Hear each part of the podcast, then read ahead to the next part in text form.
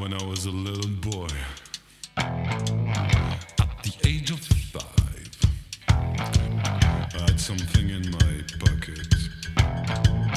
Keeps a lot of folks alive. Now I'm a man of 21.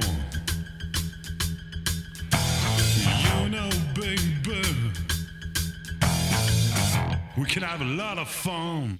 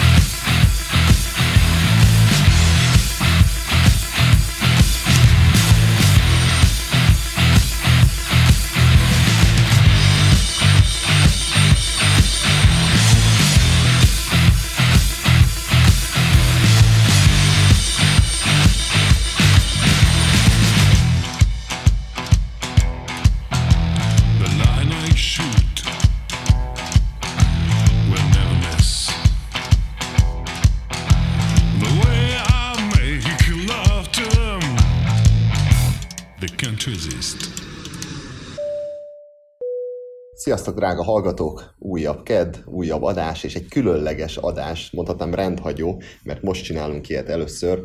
Online egy másik podcasttel, a Kanabda Banda Latorjával és Lázadójával beszélgetünk, hát az ő szeretett uh, újdonsült otthonukról, Kanadáról. Sziasztok, Lator és Lázadó! Jó reggelt kívánunk!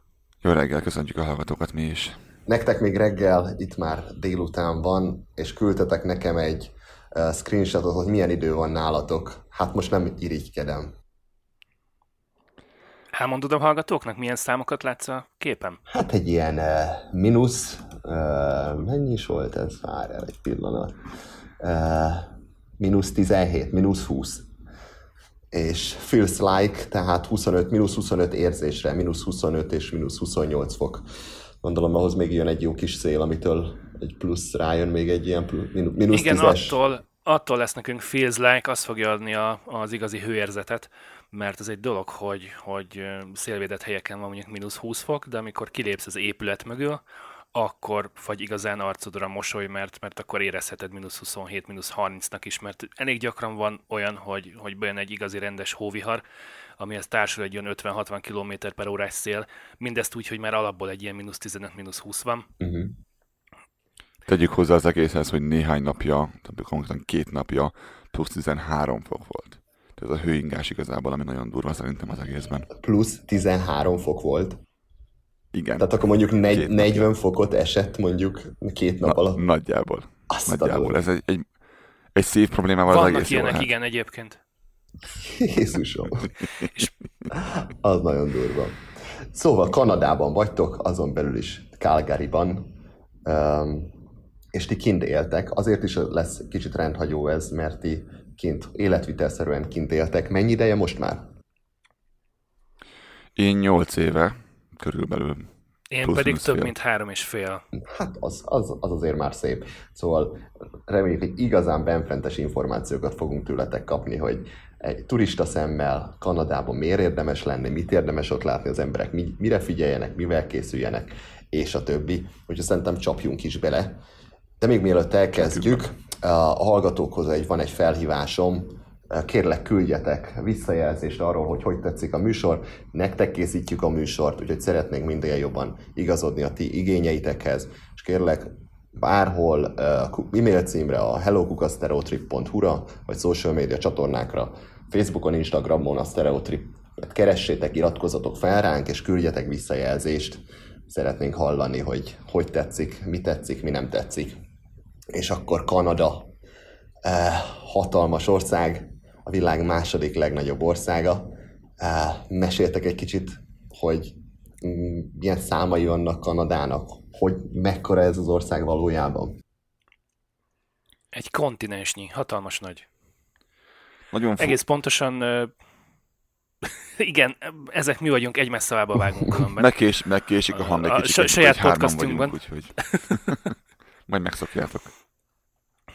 Szóval ö, 152 éves az ország, van 10 darab tartományunk, tehát itt nem államok vannak, mint az Egyesült Államokban vagy Mexikóban. Van 10 tartományunk, három területünk. A szárazföldi területe Kanadának körülbelül 9 millió kilométer, de ha ezt hozzávesszük azt a több 10 ezer, 100 ezer tavat, ami az országban megtalálható, avval együtt kb. 10 millió négyzetkilométer a területe. Mondhatjuk azt, hogy van három óceánunk, északról, nyugatról, keletről, vízhatárolja az országot délről, az Egyesült Államok. Észak-nyugaton van egy kicsi Alaszka. Mm. És ha jól tudom, az ország nagyon ritkán lakott.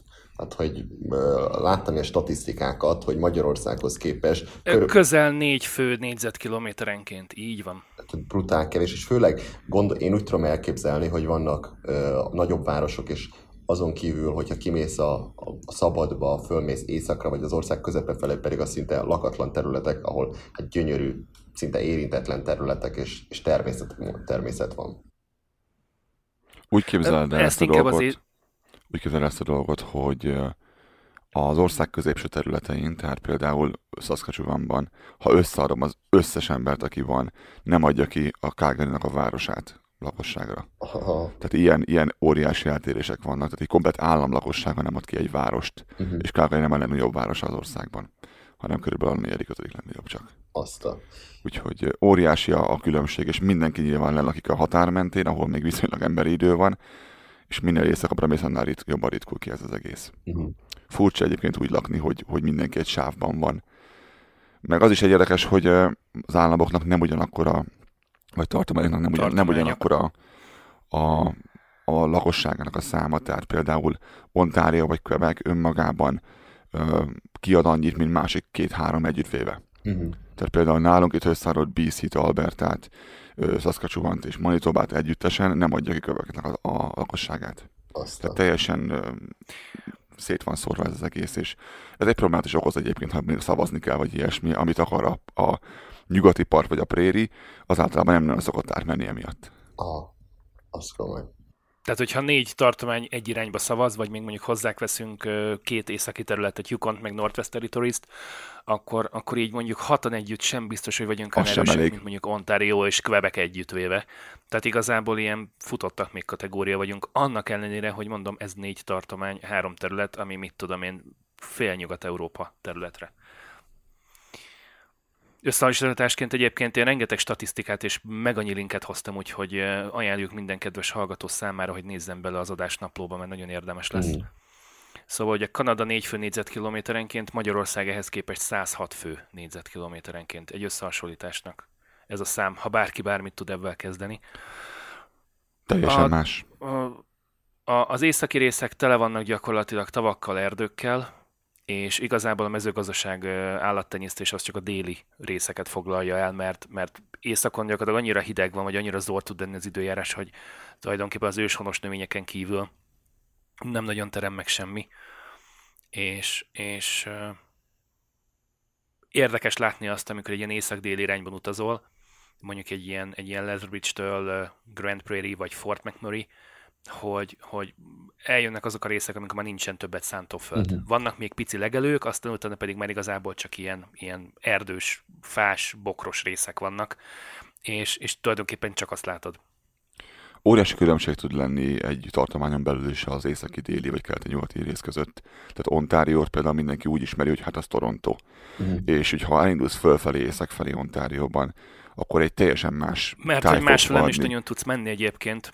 Igen. Ha nyugati irányba szeretnél indulni Torontóból, akkor először északra kell menni, mert hogyha nem akarsz átmenni az államokba, Kanadán belül akarsz maradni, a 17-es, 11-es autópályák indulnak észak felé Torontóból, és nem jut eszembe a városnak a neve, bár most megnézhetném a térképet. De mindegy, szóval Torontótól irányába. 300 kil... Igen, igen. Kicsit Toronto belenyúlik, van Eltávolodsz. egy ilyen kis, kis nyúlványa, ami belenyúlik a Amerikába. Uh, ott Detroithoz Detroit felé, így van. Ha elindulsz észak felé, hogy kanadai autópályákon maradj, akkor, akkor egy olyan 2-300 km után gyakorlatilag már igazából ott is a, a dimbes, dombos, erdős részeken haladsz, és gyakorlatilag Thunder Bay-ig nem is nagyon találkozol olyan településsel, ahol mit tudom én, 200 embernél több lakik. Azt.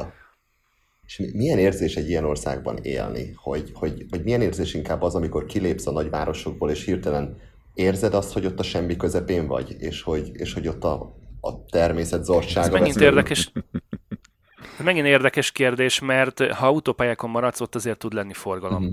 De hát engem konkrétan néha párszor meglepett, hogy mondjuk mit tudom, reggel 6 órakor egy ilyen Calgary Edmonton uh, autópályán mekkora forgalom van, hogy mennyien mozognak.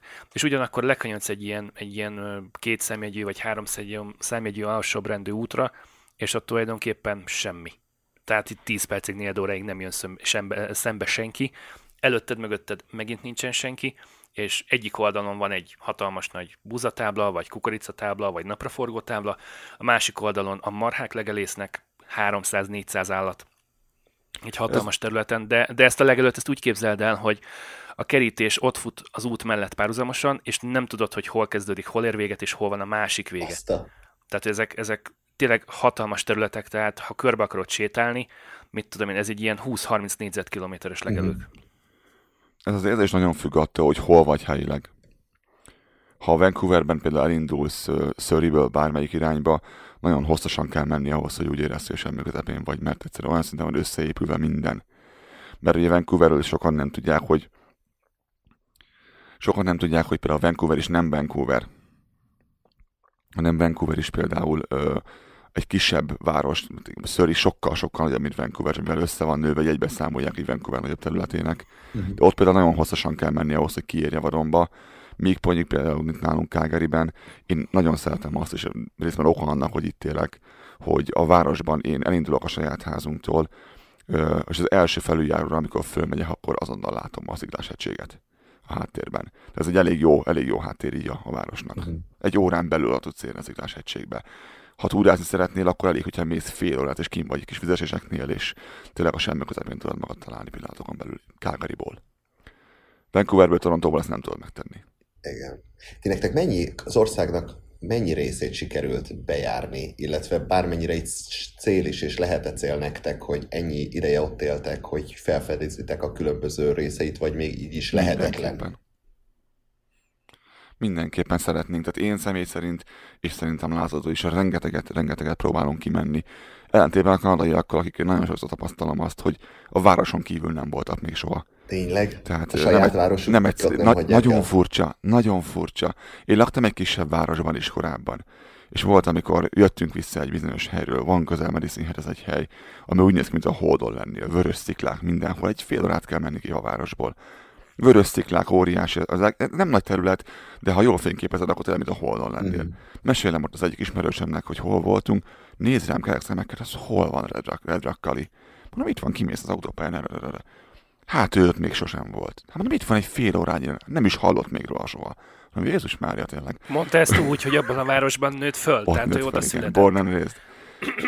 Mi, mi sok helyen voltunk, azt hiszem, mondhatom Lázadó nevében is, hogy próbáltuk, én személy szerint a keleti parton, a nyugati parti próbáltam mindenfelé. Amint nem voltam, még nem voltam túl Ontárión, Uh-huh. tehát ilyen New Brunswick és, és a, a, nagyon keleti part az, az óceáni Kanadában nem voltam még, de terve van véve, mert van ott van némi olyan rokonságom, de Vancouverben és Vancouver és Calgary között szinte mindenfelé, Albertát keresztbe hosszába, Saskatchewanban is, Manitobában is jártunk, meg Ontárióban is jártam nagyon sok helyen, de ö, óriási, ahogy te is mondtad, óriási terület, és egyszerűen nem, nem, nem tudom meg, mikor lehet bejárni. Rajta vagyunk, maradjunk Ez egy több éves projekt egyébként, és, és ezért voltunk bajban egyébként, amikor megkaptuk a, a kérdéséteket, mert lévén egy kontinensnyi ország, ez pontosan olyan, mintha azt kérdeznéd, hogy mondjuk Budapesttől Párizsig és öm, Oszlótól öm, Madridig mennyi idő bejárni a, a, az európai országokat, Nehéz kérdés, az igen. európai városokat. Szintén egy több éves projekt, tehát amikor elmész kirándulni mondjuk Londonba vagy Párizsba, akkor bent a városban annyi múzeum van, a városban annyi park van, annyi rendezvény van, annyi fesztivál van, annyi kiállítás van, a város körül annyi természeti látnivaló van, ami mondjuk egy ilyen két-három hetes kirándulásba is úgy fér bele, hogy, hogy szelektálsz, és azt mondod, hogy ezt el tudunk menni megnézni, ezt is meg tudjuk nézni, de az már nem fér bele. Kanada az szintén egy több éves projekt Hát lehet. az, az most itt előttem van a térkép, és csak zoomolok, és húzogatom ide-oda, és hát hatalmas. Egy, egy Toronto Calgary az 3400 kilométer, és, és igazából Ontáriából jött el Albertába, tehát BC még hátra van, és a teljes keleti part az hiányzik. Nekem is megvolt egyébként Torontótól, Nem is beszélünk arról, hogy elindulunk észak fele. Hát, hogy, és most, most még ugye csak a kelet-nyugati vonalba gondolkodunk, és arról beszélünk, hogy keleti part, nyugati part, és Calgary, mondjuk Vancouver-től Toronto, és akkor hol van még az észak fele? Hát gyakorlatilag egy ilyen hol van még Whitehorse, hol van még Yellowknife, ugye Yukon és Northwest Territories, illetve ott van Nunavut, ami aztán tényleg abszolút kiesik, de ugyanakkor ezekben az északi területeken is nagyon-nagyon jó lehetőségek vannak kirándulni, nagyon-nagyon jól eh, működik a turizmus, ehhez linkeltünk eh, turisztikai weboldalakat, illetve olyan linkek is vannak, amik a magát az adott területet eh, mutatják be. Ha valaki, valaki tényleg a vadvilágra vágyik, mindenféleképpen azt mondom neki, hogy, hogy Kanada nyugati oldala és az északi területek. uh-huh. Ezeket vegye célba. Példá, például, hogy ha akarsz látni turizmus, tehát élőben akár a- medvét, úgy, hogy, úgy, hogy ott, ott sertepertél körülötted, akkor föl kell menni csak Churchillbe. Ez Manit- Manitobának északi részén van, nagyon északon. Ott van az a, az a hely, ami a, úgy mondják, hogy a jeges, jegesmedvéknek a fővárosa. Tel is tele van jegesmedvével minden, a falu környékén keresztbe hosszába. Ott, ott akkor nem látsz, ha nem nézed jegesmedvét. Uh-huh. És ott a jegesmedvék vannak otthon, ott te vagy a vendég. Uh-huh. Ezt nagyon sokan elfelejtik sajnos, akik a vadonba látogatnak. Erre vigyázni kell pontosan. Itt nálunk is egyébként renge- rengeteg helyen van kiírva, hogy a medvék területére eléptél, te vagy a vendég, ezt tarts tiszteletben. Nagyon sok helyen láttam ilyen támadást. Nem felejtem el, mikor legelőször együtt jártunk fönt Banffben, eh, Latorék felvittek, még valamikor 2015 nyarán, és az, megálltunk a parkolóban, kiszálltunk az autóba, elkezdtünk sétálni a Banff egy Avenue-n ö, déli irányba, és az első bolt ö, első kirakatát megmutatták nekem, ahol ki volt írva, hogy medveriasztó spray ö, kapható, mert hogy tényleg nem vicc. Mhm. És sajnos már saját szemmel is láttam olyat, aki, aki kiment szelfizni a medvebocsal, és ö, nem vártam meg a végeredményt, de ez egy, ez egy nagyon-nagyon rossz ötlet, mert a medvebocsok mellett nagyon közel ott van az anyukájuk, Mam, akik, mama akik ott lesz valahol, igen. nagyon, nagyon harcosak tudnak lenni, és ebből, ebből minden évben van baleset, és egyszerűen elképesztő, hogy az emberek nem tanulnak. Latoréknak is volt egy ilyen szituáció, azt hiszem, amikor, amikor az autóból szóltatok ki, hogy talán vissza kéne szállni, mert lehet, hogy ennek nem lesz jó vége. Akkoriban egy Isuzu Trooperünk volt, aminek egy óriási napi teteje volt, és kinnáltunk a feleségemmel, úgyhogy kim voltunk deréktól kifelé. És nyilván én is fényképeztem a mebbebocsokat, amik az útszélén voltak, de az indiai bácsik nénik kiszálltak az autóba, és oda mentek ilyen másfél méterre a mebbebocshoz. Egyébként félelmetes, hogy az embereknek mennyire nincsen felelősségtudatuk, amikor utaznak, és, Fogalmuk és nincs, így egyszerűen elveszik a fej, fejüket ilyenkor, nem? Mint hogyha egy tévén keresztül Úristen, egy néznék. medvebocs, úristen! Igen, igen, nekem is tetszik, csak menj már onnan el. Mi akarsz halni, vagy mi van?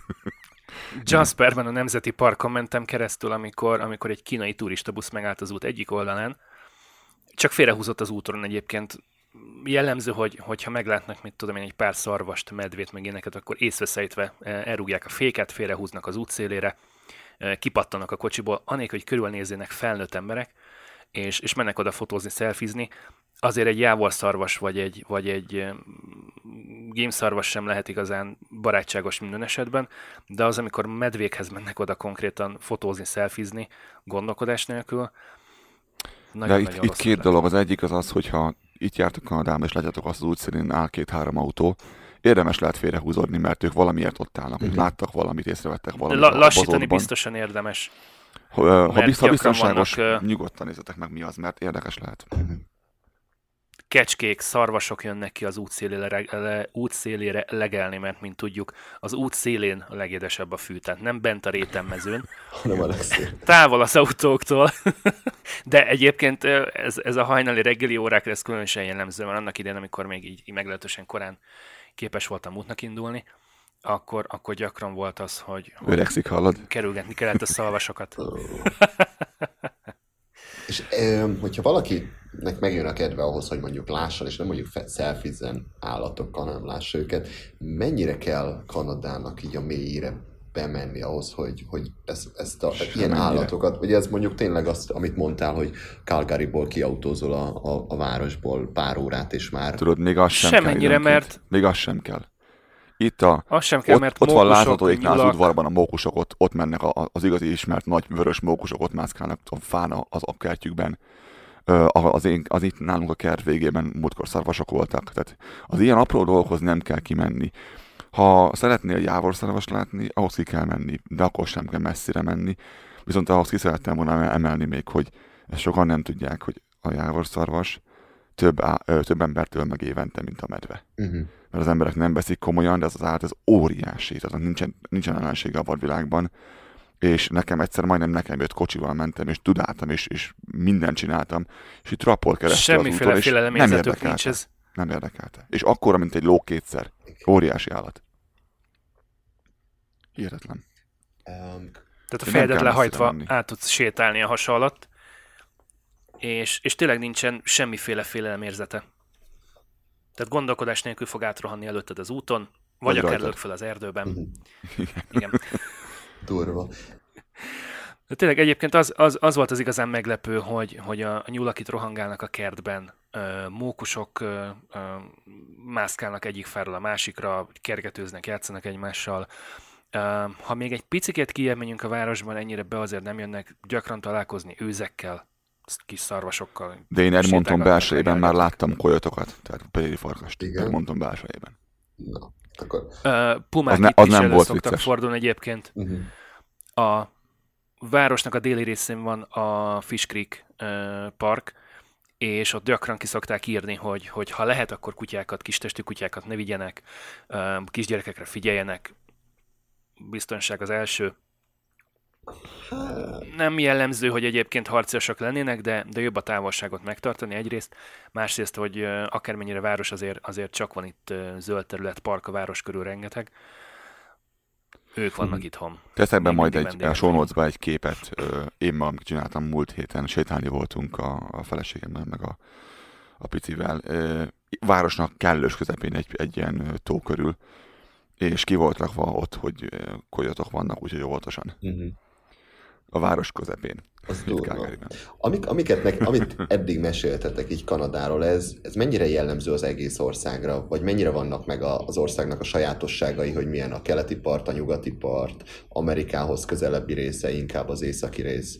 Vannak jellemző más. dolgok? Más, nagyon más, igen.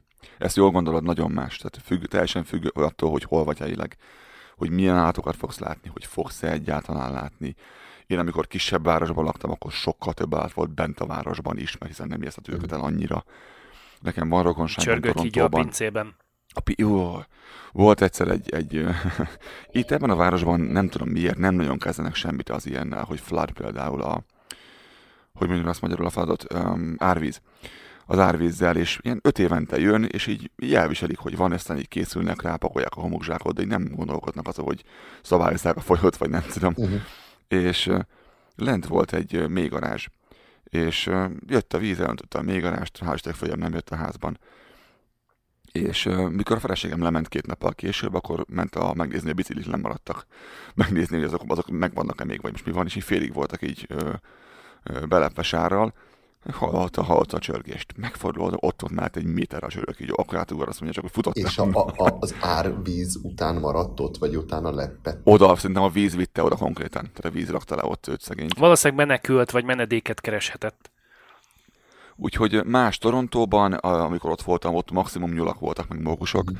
Ott, ott kijebb kell menni jóval ahhoz, hogy lássál, de például nem láttam így ilyen állatvilágot lent a Niagaránál sem.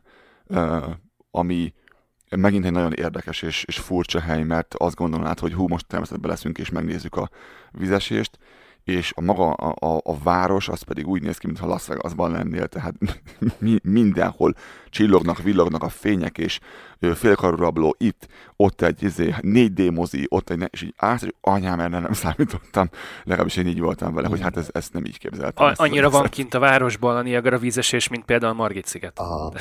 Sem ennyire. I- Igazából ez a, ez a fototechnikán, meg a fotósoknak a, a tudásán a jó beállításokon múlik az, hogy úgy fotózzák a Niagara, víz, Niagara vízesést, mint a tényleg ki lenne a semmi közepén, holott nem. Mhm. Tehát város veszi körül. Minden irányból. Nagyon más. Én láttam a, a amerikai oldalon a, a Niagara vízesést, és ott láttam, hogy mögötte hatalmas építkezések, és ilyen hotel, meg olyan chili meg, meg ott, ott, láttam ezt a, azt, amit... Gondolod, mennyibe fog kerülni egy szoba kilátással a Niagara vízesésre. Igen, igen. Hát ha abból indulunk ki, hogy itt nálunk a, a Lake Louise tónak a, a partján, ami van szálloda, hogy abban mennyibe kerül egy, egy szoba, ami a tóra néz. Ugye ott van mögötte maga a tó, a hegyek, és ott, ott a nagy gletszer, amit látsz az ablakból. Nem egy rossz látvány. Horror áron? Mutatunk róla képet, Nagyon lehet, hogy egyes eh, hallgatóknak majd ismerős lesz. Igen, azt, azt a tavat szerintem a fele hallgatóság már látta, csak nem tudja, hogy az a tó az. Aha. Nagyon sok helyen szerepel, mert egy gyönyörű tó, a Niagara, a, Niagara, a Lake Louise, meg a Moraine Lake is mind a kettő egy, egy elképesztő egy tó, és itt van mind a kettő. kb. Másfél-két óra autót innen. Me- meséltek egy kicsit nekem a, a, a természeti szépségekről, hogy én úgy tudom elképzelni, hogy Kanadába az menjen el, aki szereti a természetet, túrázni akar, felfedezni a, amit mondtatok, a vidéknek, a, a természetnek a vaks, vadságát.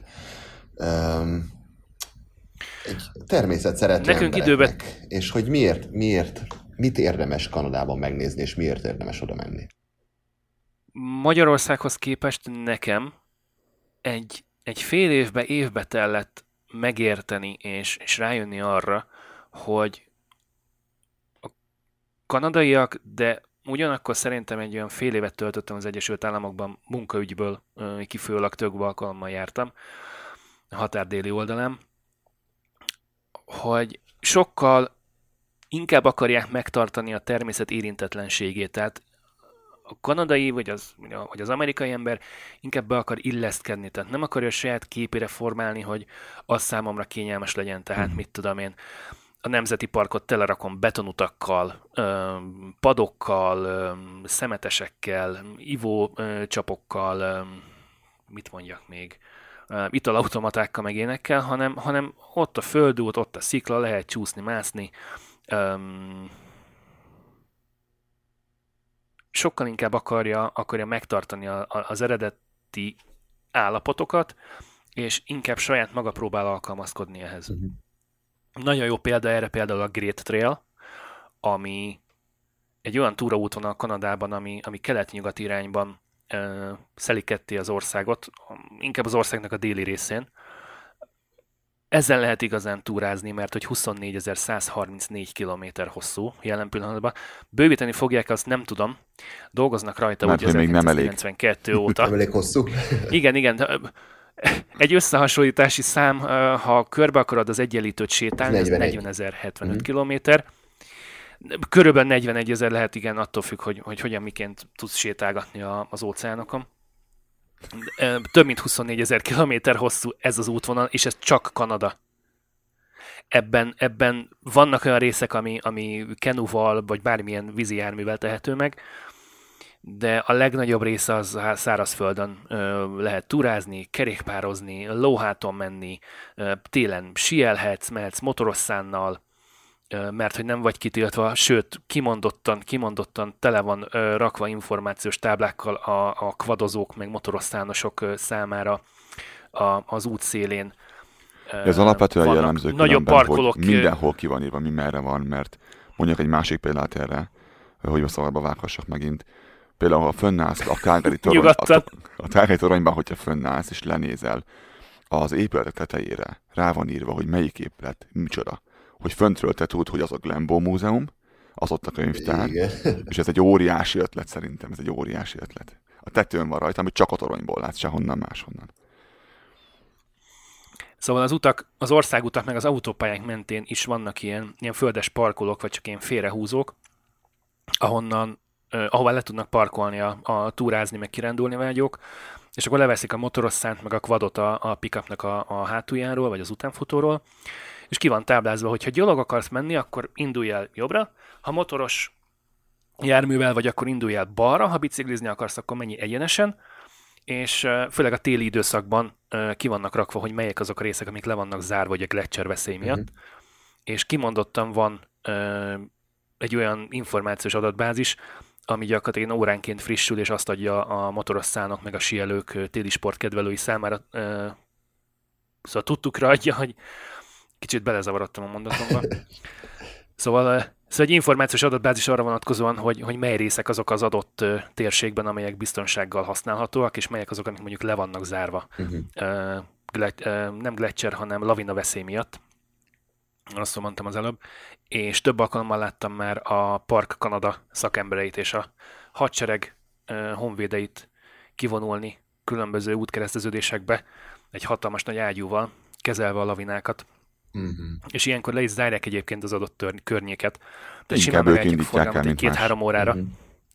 Így van, ezek tervezetten előre bejelentetten történnek, egy olyan fél nappal körülbelül kivonulnak a, az akció előtt, és erre is vonatkozó, erre vonatkozóan is vannak linkjeink, hogy aki mondjuk mit tudom, sziklás hegységben túrázik, milyen weboldalakat, applikációkat érdemes használni ahhoz, hogy mondjuk képben tudja tartani magát, és meg tudja azt nézni, hogy adott területen mondjuk mikor lesz útlezárás, mert simán másfél-két-három órára gondolkodás nélkül a Transkanadát is lezárják, hogy ők most éppen lavinát kezelnek. Mhm. Igen, ezért mondjuk ezt az egészet, mert mindig érdemes ezeket a helyi ö, Tehát egy, médiumokat egy nap akár többször is.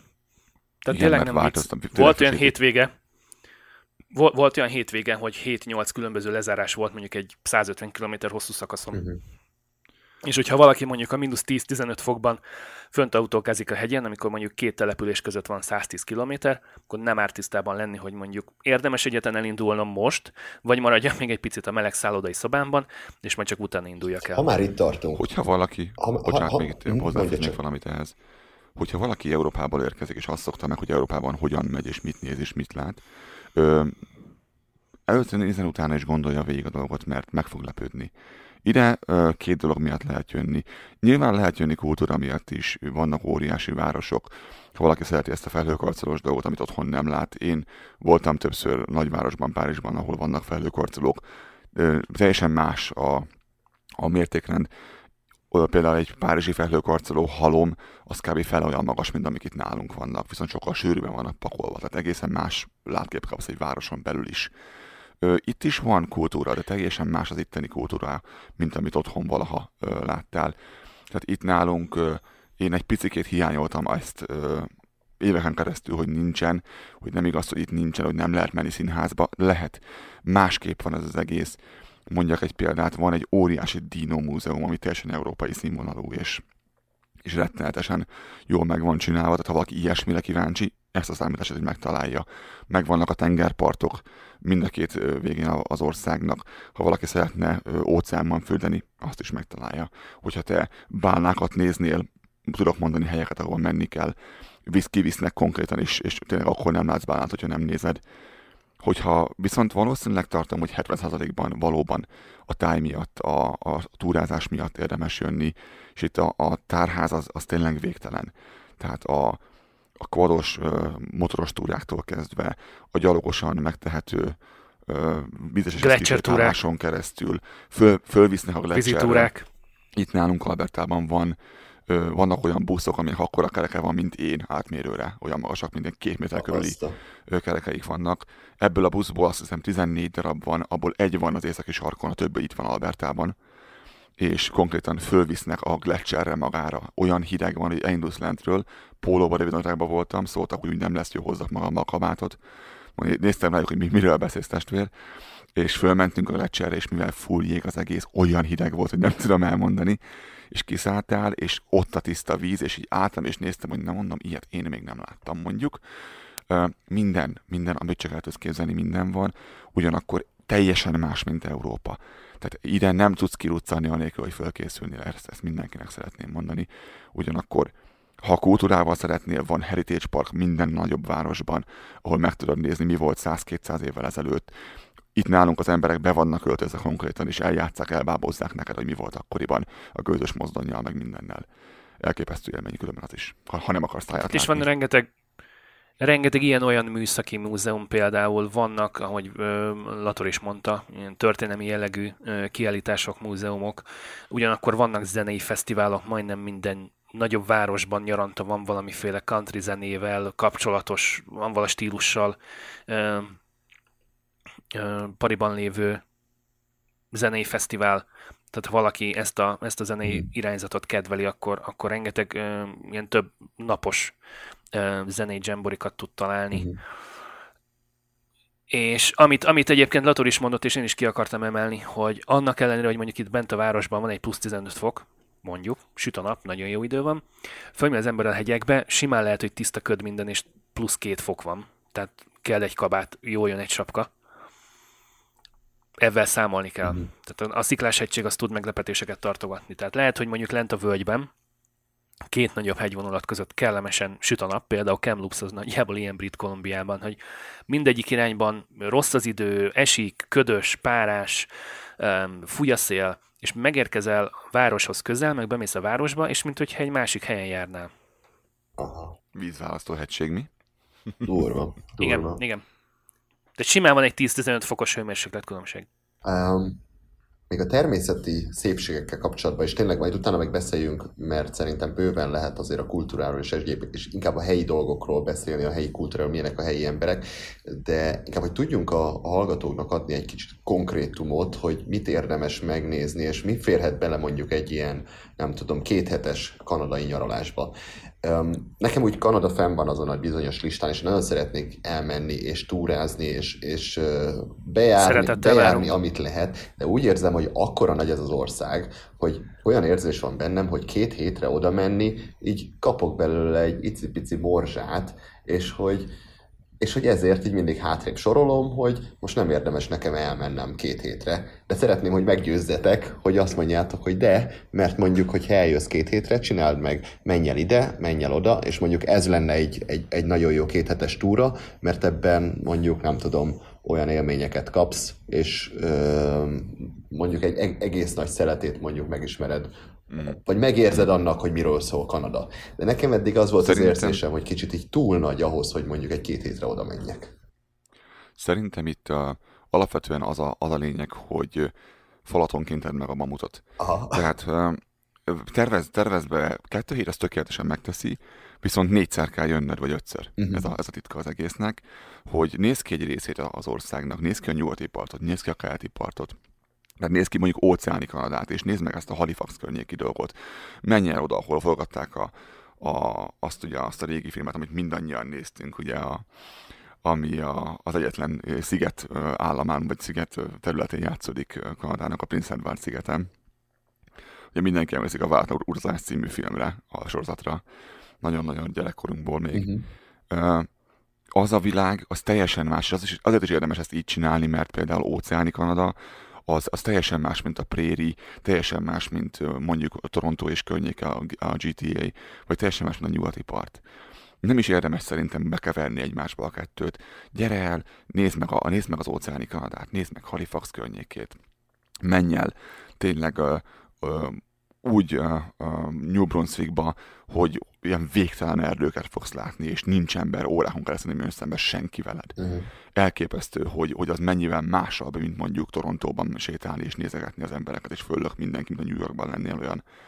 Vagy tényleg kint lenni Prince, Edward Islanden, ahol végig tudod motorozni egy fél napart az egész, egész ö, tartományt úgy, ahogy van, és, és érdekes nagyon megnézni azt, hogy, hogy mennyire gazdag az a terület történelemben, hiszen oda érkeztek, ugye arra érkeztek először a, a, annak idején a telepesek, és ott sokkal gazdagabb a történelem, mint mondjuk a prériken. Vagy ha eljössz a prérikre, csinálj egy ilyen préritúrát, menj föl tényleg Churchillbe, nézd meg a, a jegesmedvéket, majdnem vízilavakat mondtam, de azt ne nézd meg Churchillben inkább.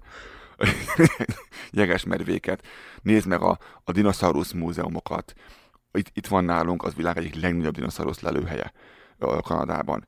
Óriási területen terül el, és, és majdnem mindenféle fajtát megtalálni, amit, amit valaha tudtunk róla. Vagy menjen a keleti part, és csak a keleti partot nézd meg, Vancouvert. Vancouvertől indulj el észak felé. A, a nyugat, óceán, nyugati part. Igen, az óceánparton menj föl észak felé. Van, egy, van ott egy olyan uh, van ott egy olyan pálya, amivel föl tudsz menni, az a neve, hogy Sea to the Sky. Elindult az óceánpartról, és fölvisz téged a hegy tetejére, ahonnan vissza tudsz nézni oda, hogy honnan jöttél. A hideg kirázat tőle, most voltunk ott tavaly előtt. A hideg kirázat csak attól, hogy elmeséltem, hogy elképesztő a látvány. Mm-hmm. Fölmész és a hegytetőn, majd teszek be is erős egy saját képet a zsónócba.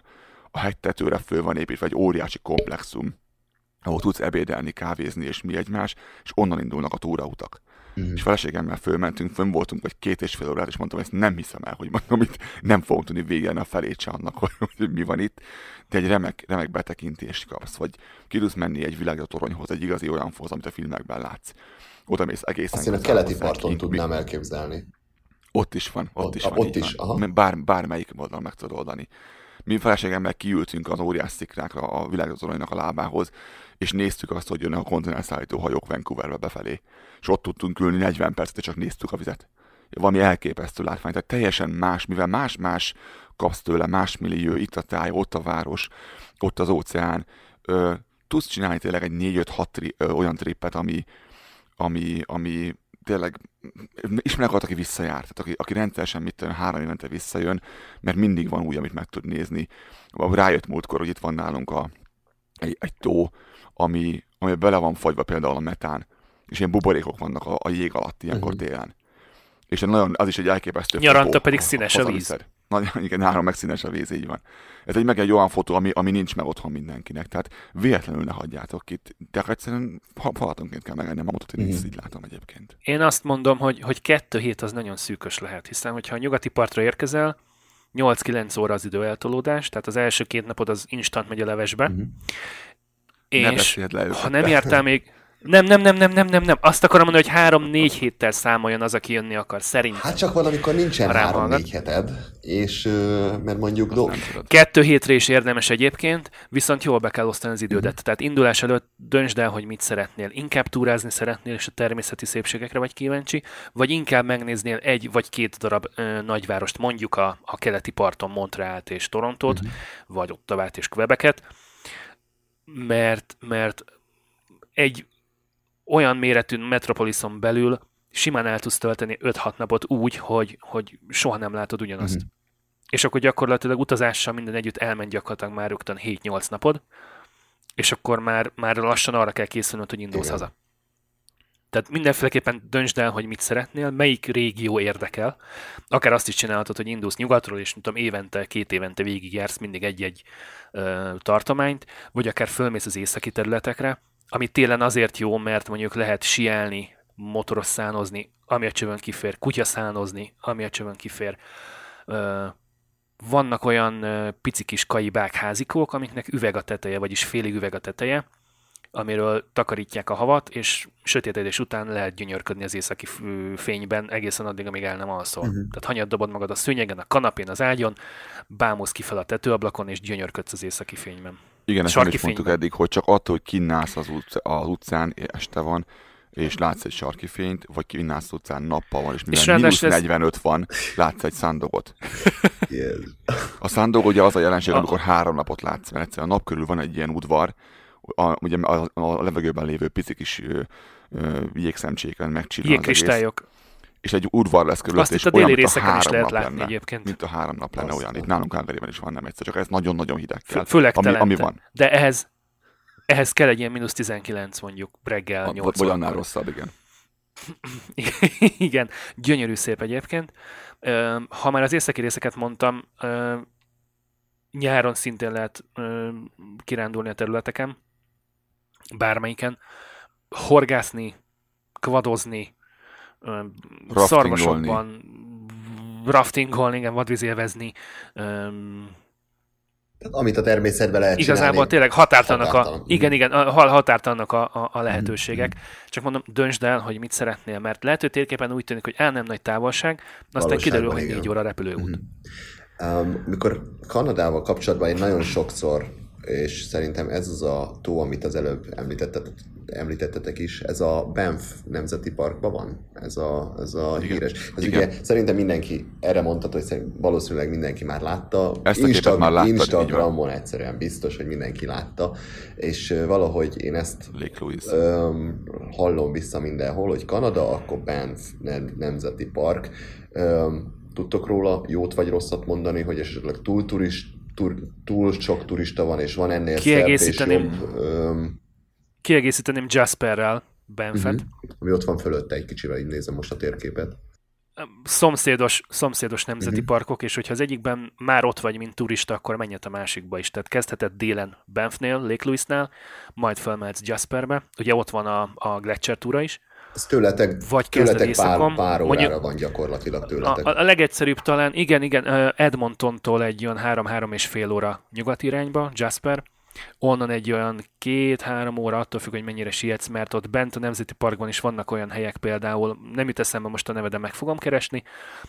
Igazából egy-két tábla van az útszélén, meg egy ilyen gazos, füves, földes parkolóhely, majd bemész, és egy olyan tóban len lehetőséged legálisan fürdeni, hogy, hogy a lélegzeted eláll. Mhm. Igen, vagy Calgaryba érkezel, vagy, vagy Edmontonba. Mhm. Edmonton mellett ott van a, a, Jasper, a Banff Nemzeti Park, Edmonton mellett pedig a Jasper Nemzeti Park, mind a kettő nagyon jó. És Tudunk-e mondani jót vagy rosszat? Mhm. Mondjad? Öm, nincsen a, hát ez az egész internet hype miatt, hogy ugye már világon több helyen megtörtént az, hogy elkezd az internet világa felkapni egy helyet, a, mondjuk a fotók miatt, és azt mondják, hogy én ugyanezt a fotót akarom megcsinálni, és egyszerűen a turizmus tönkreteszi azt az adott helyet. Ezt nem érzitek? Én soha nem értettem ezt ugyanezt a fotót dolgot. Én mindig, mindig egy másik fotót akarok csinálni, tehát úgy máshová megyek, más Igen, szögből. de azt- engem azt- zavar, igen, engem bosszant. igen, de a viszont sok a turista sok nem turista- értelek, persze. És hogy ennek a hatásait nem láttatok? Tehát ne, benne van egy ilyen kérdőjel, főleg ezzel a két nemzeti parkkal kapcsolatban. Nem, alapvetően be, nem Banffben, de vannak olyan um, olyan uh, trélek például, olyan sétálóhelyek, ahova a Grotto Canyon, vagy, vagy van több hely, ahova voltam már, kimentünk. Van egy olyan hely, ami nagyon jól ki van építve, rendesen korláttal tudsz sétálni, rettentően hosszan, egy folyómederben. A folyó ott folyik melletted, és te ott vagy a sziklafalba van beletéve maga a, Uh-huh. a, az út, ahol mész rajta, és egy ilyen, tényleg egy ilyen sétány, és például oda mentünk reggel, és nem tudtam egy olyan fényképet csinálni, ahol nincsen 70 ember a fotómon. Uh-huh. Tehát ilyen van. Vagy ott volt Vancouverben, amikor kimentünk. Vancouverben van egy olyan rész, ahol van egy óriási függőhíd kifeszítve rettentően magasan a folyó fölött, illetve ha a függőhídon átmész, a másik oldalon van a fáknak, vannak ilyen ősfenyők, amik rettenetes magasságúak, és a felénél, vagy a ne- egyharmadánál van fönt, fönt tudsz menni a fán, van fönt rajta egy ilyen, egy ilyen indákon kifeszített ilyen függőhidak, meg mind is át menni egyik fáról a másikra, több méter magasban. A függőhídon úgy mentünk át, megint van olyan fotóm, hogy ö- 5000 ember áll mögöttem Úristen. nagyjából. Mhm. Az a, hely, az a hely nagyon érdekes. De az a hely például rettentően crowded, az nagyon-nagyon sok ember van ott. Igen, vannak ilyen helyek, Bevben például ezt még nem érzed. Mindig vannak emberek, de nem zavaróan sok. Mhm.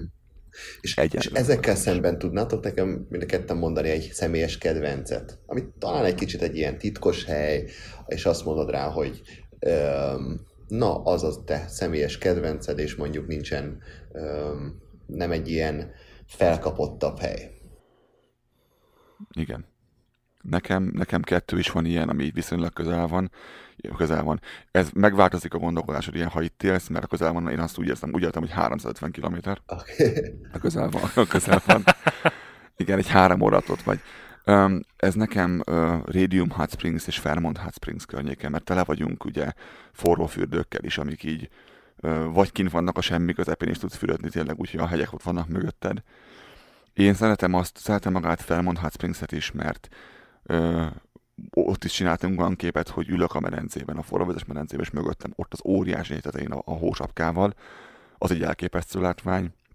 Ugyanígy Radium Hot Springsben is maga a, a A medence az medence konkrétan ott van a a, fal mellett. a hegynek a lábánál. A hegy Igen. fal mellett van.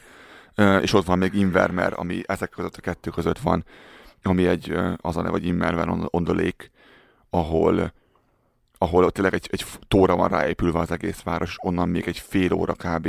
fölmenni panorámába, aminek a neve elég beszélő.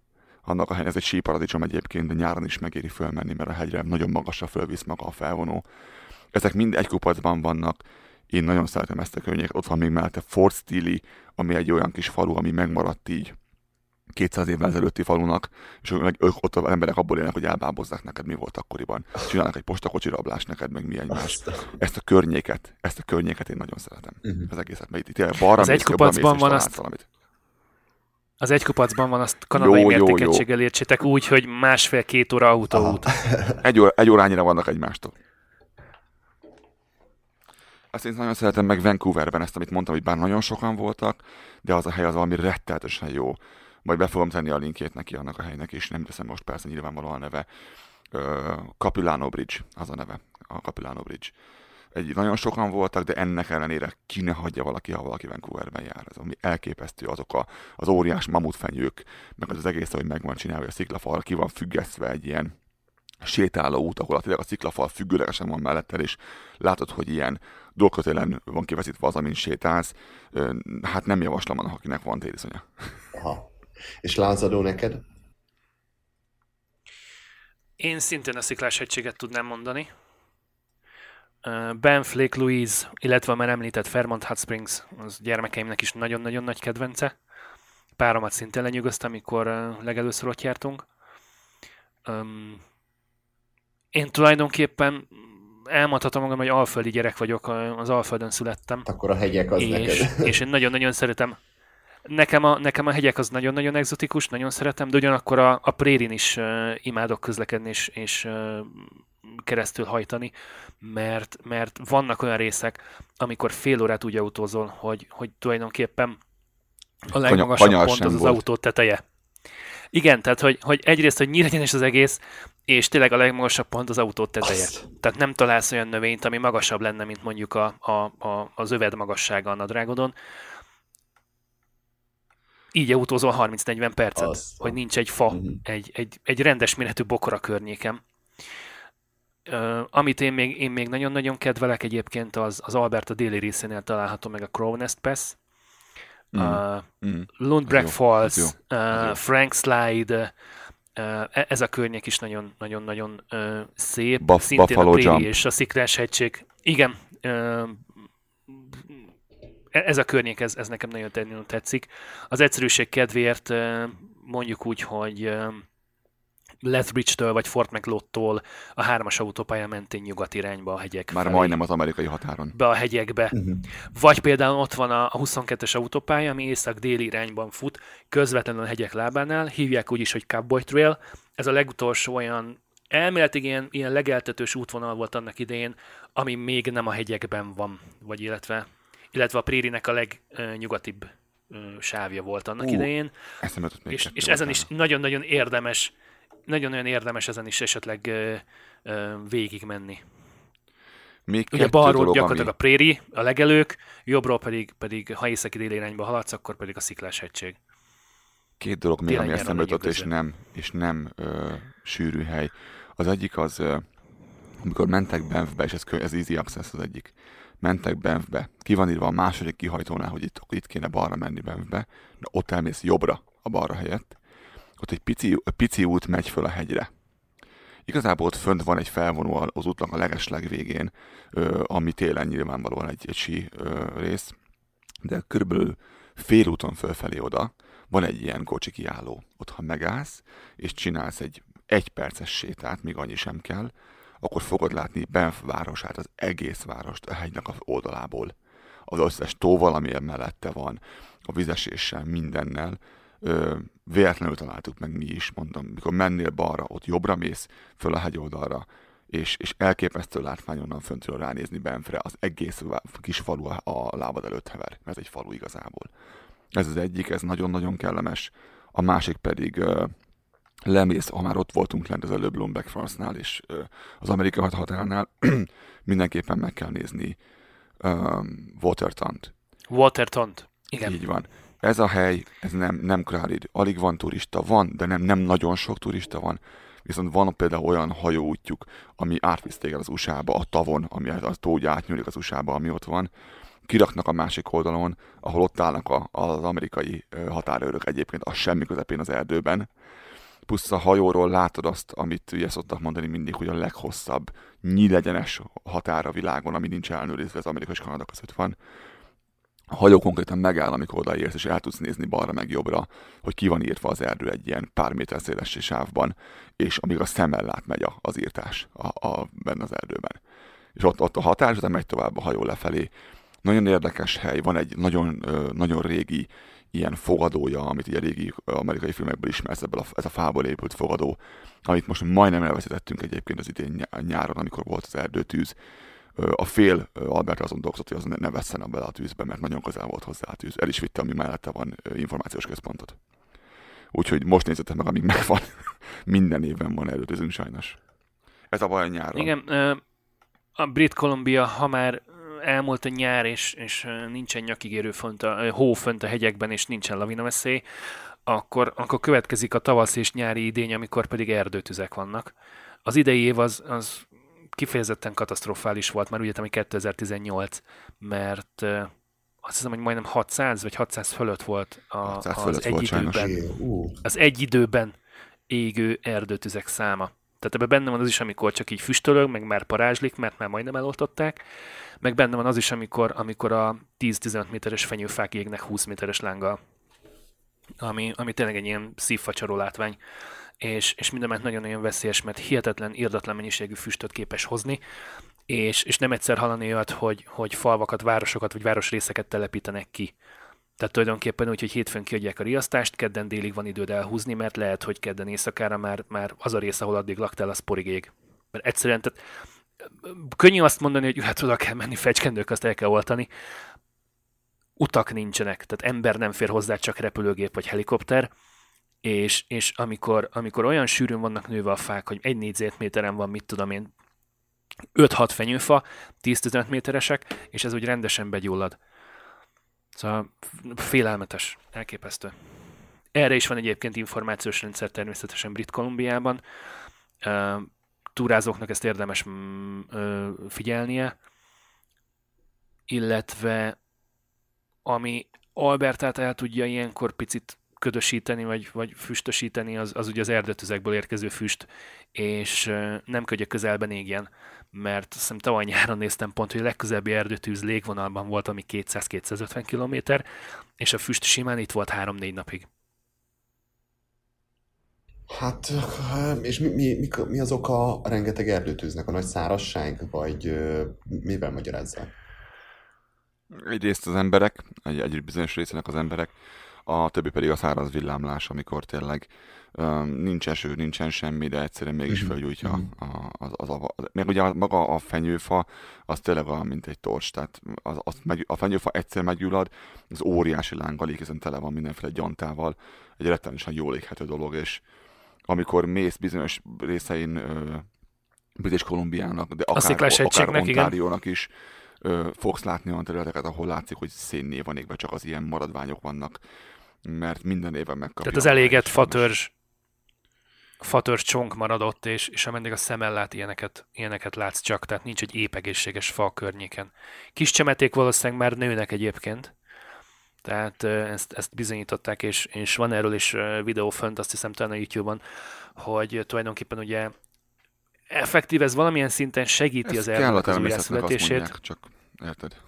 Közben meg igyekeznek kordában tartani, ne, nem, nem mindig sikerül sajnos. sajnos. Hiába van nekünk ez a, ez a óriási repülőnk, ami tudja ezt oltani, tehát ö, elképesztő méretű vízbombázója van Albertának, ami folyton segít BC-nek oltani a tüzet, meg egyébként Kaliforniában is segített most nem olyan régen.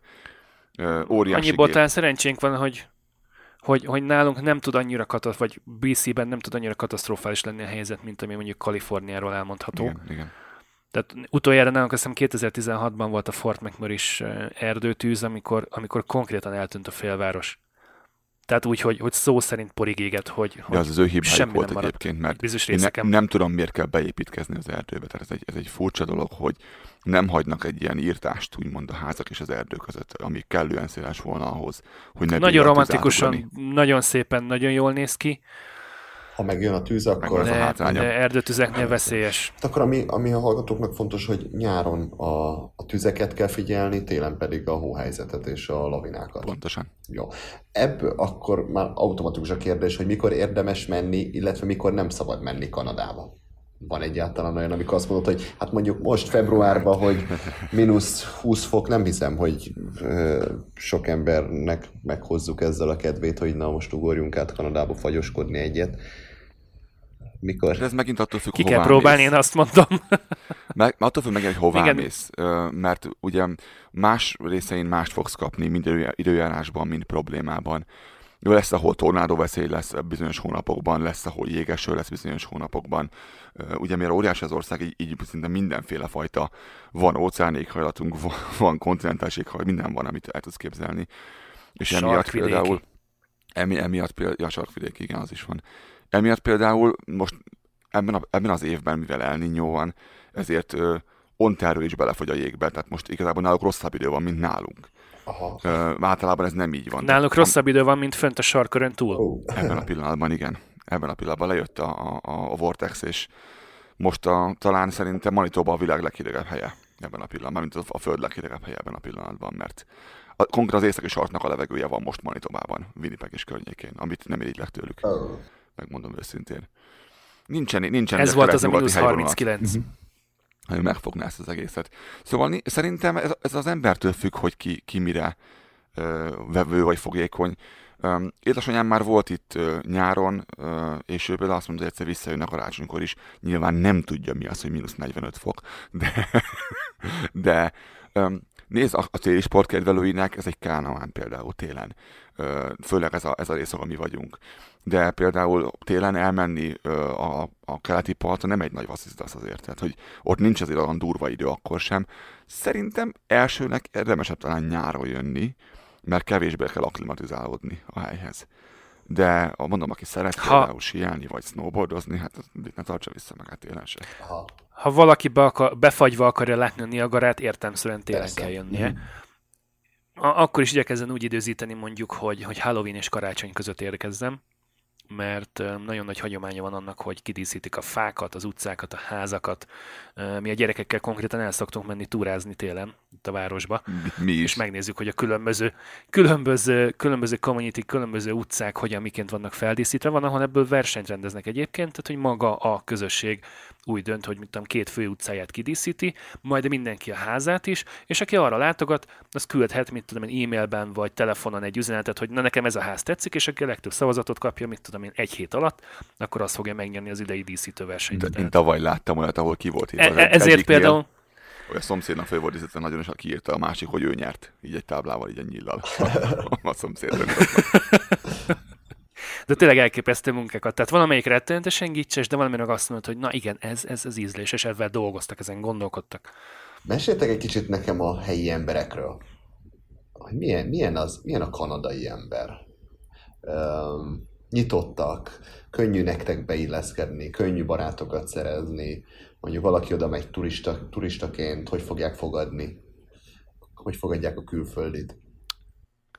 Én fölírtam, és ami nekem nagyon furcsa volt az első pár hónapban, ez a small talk fogalma, amikor bárhol, bárkivel, bármiről gyakorlatilag egy, egy két-három perces beszélgetést el tudsz, le tudsz folytatni, úgy, mintha 20 éve ismernétek egymást. Vagy 10 éve kollégák lennétek. De olyan ilyesmi. témáról, ahol nem kérdezte őt senki, tehát álltam ö, múltkor Semmi személyes. Hortonsban, ott álltam, és beszélgettem valakivel, hogy de az, az, az csilit kóstoltam már, és mögöttem a nő mondta, hogy nagyon jó a csili, kóstolják meg mindenféleképpen, ezzel és ezzel a kenyérrel kérjék. Megfogtam, mondom, kikérdezett így magamban.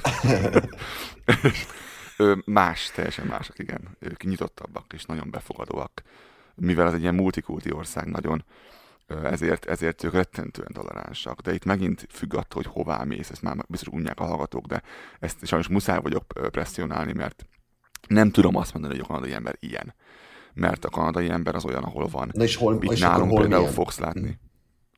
Hm. Itt a- valószínűleg a- a más a Bérin- mentalitás, mondjuk egy, egy metropolisban, más egy ö, kisvárosban, más egy nagyobb városban, de a prérim.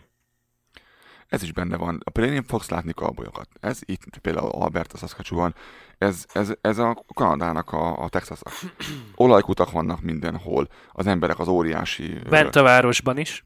bent a városban is, igen. Az óriási ö, övvel a, a derekukon, csattog a a cipő, és nem beszélnek úgy, mint az, hogy nem mondja az, hogy San Antonio, Texas. Ilyet nem Mhm. csinálnak azért. De van, más a, a, a- tájszolás is más egy hiszen óriási ország, viszont furcsa, hogy nincs akkora tájszolás különbség az én fülemnek. Leszámítva egy-két területet, amik tényleg nagyon el vannak faj, fajulva, mert például fél órás időzónájuk van. Fél órás? Nem gondolok. Fél órás időzóna, érted? Igen, Kanadának. Kanadának hat idő... Igen, Kanadának hat időzónája van, de tulajdonképpen tíz darab olyan területre lehet bontani időszámítás időzóna tekintetében, mert van olyan tartomány, amelyik nem tekergeti az órát sehova. Mhm. Tehát az fixen annyi. Ez a engem hagyjatok békén, nálam ez így van, azt kész. nincsen Míg a mellette lévő szomszédos tartomány, szomszédos tartomány minden tavasztal meg összetekergeti előre-hátra az óráját.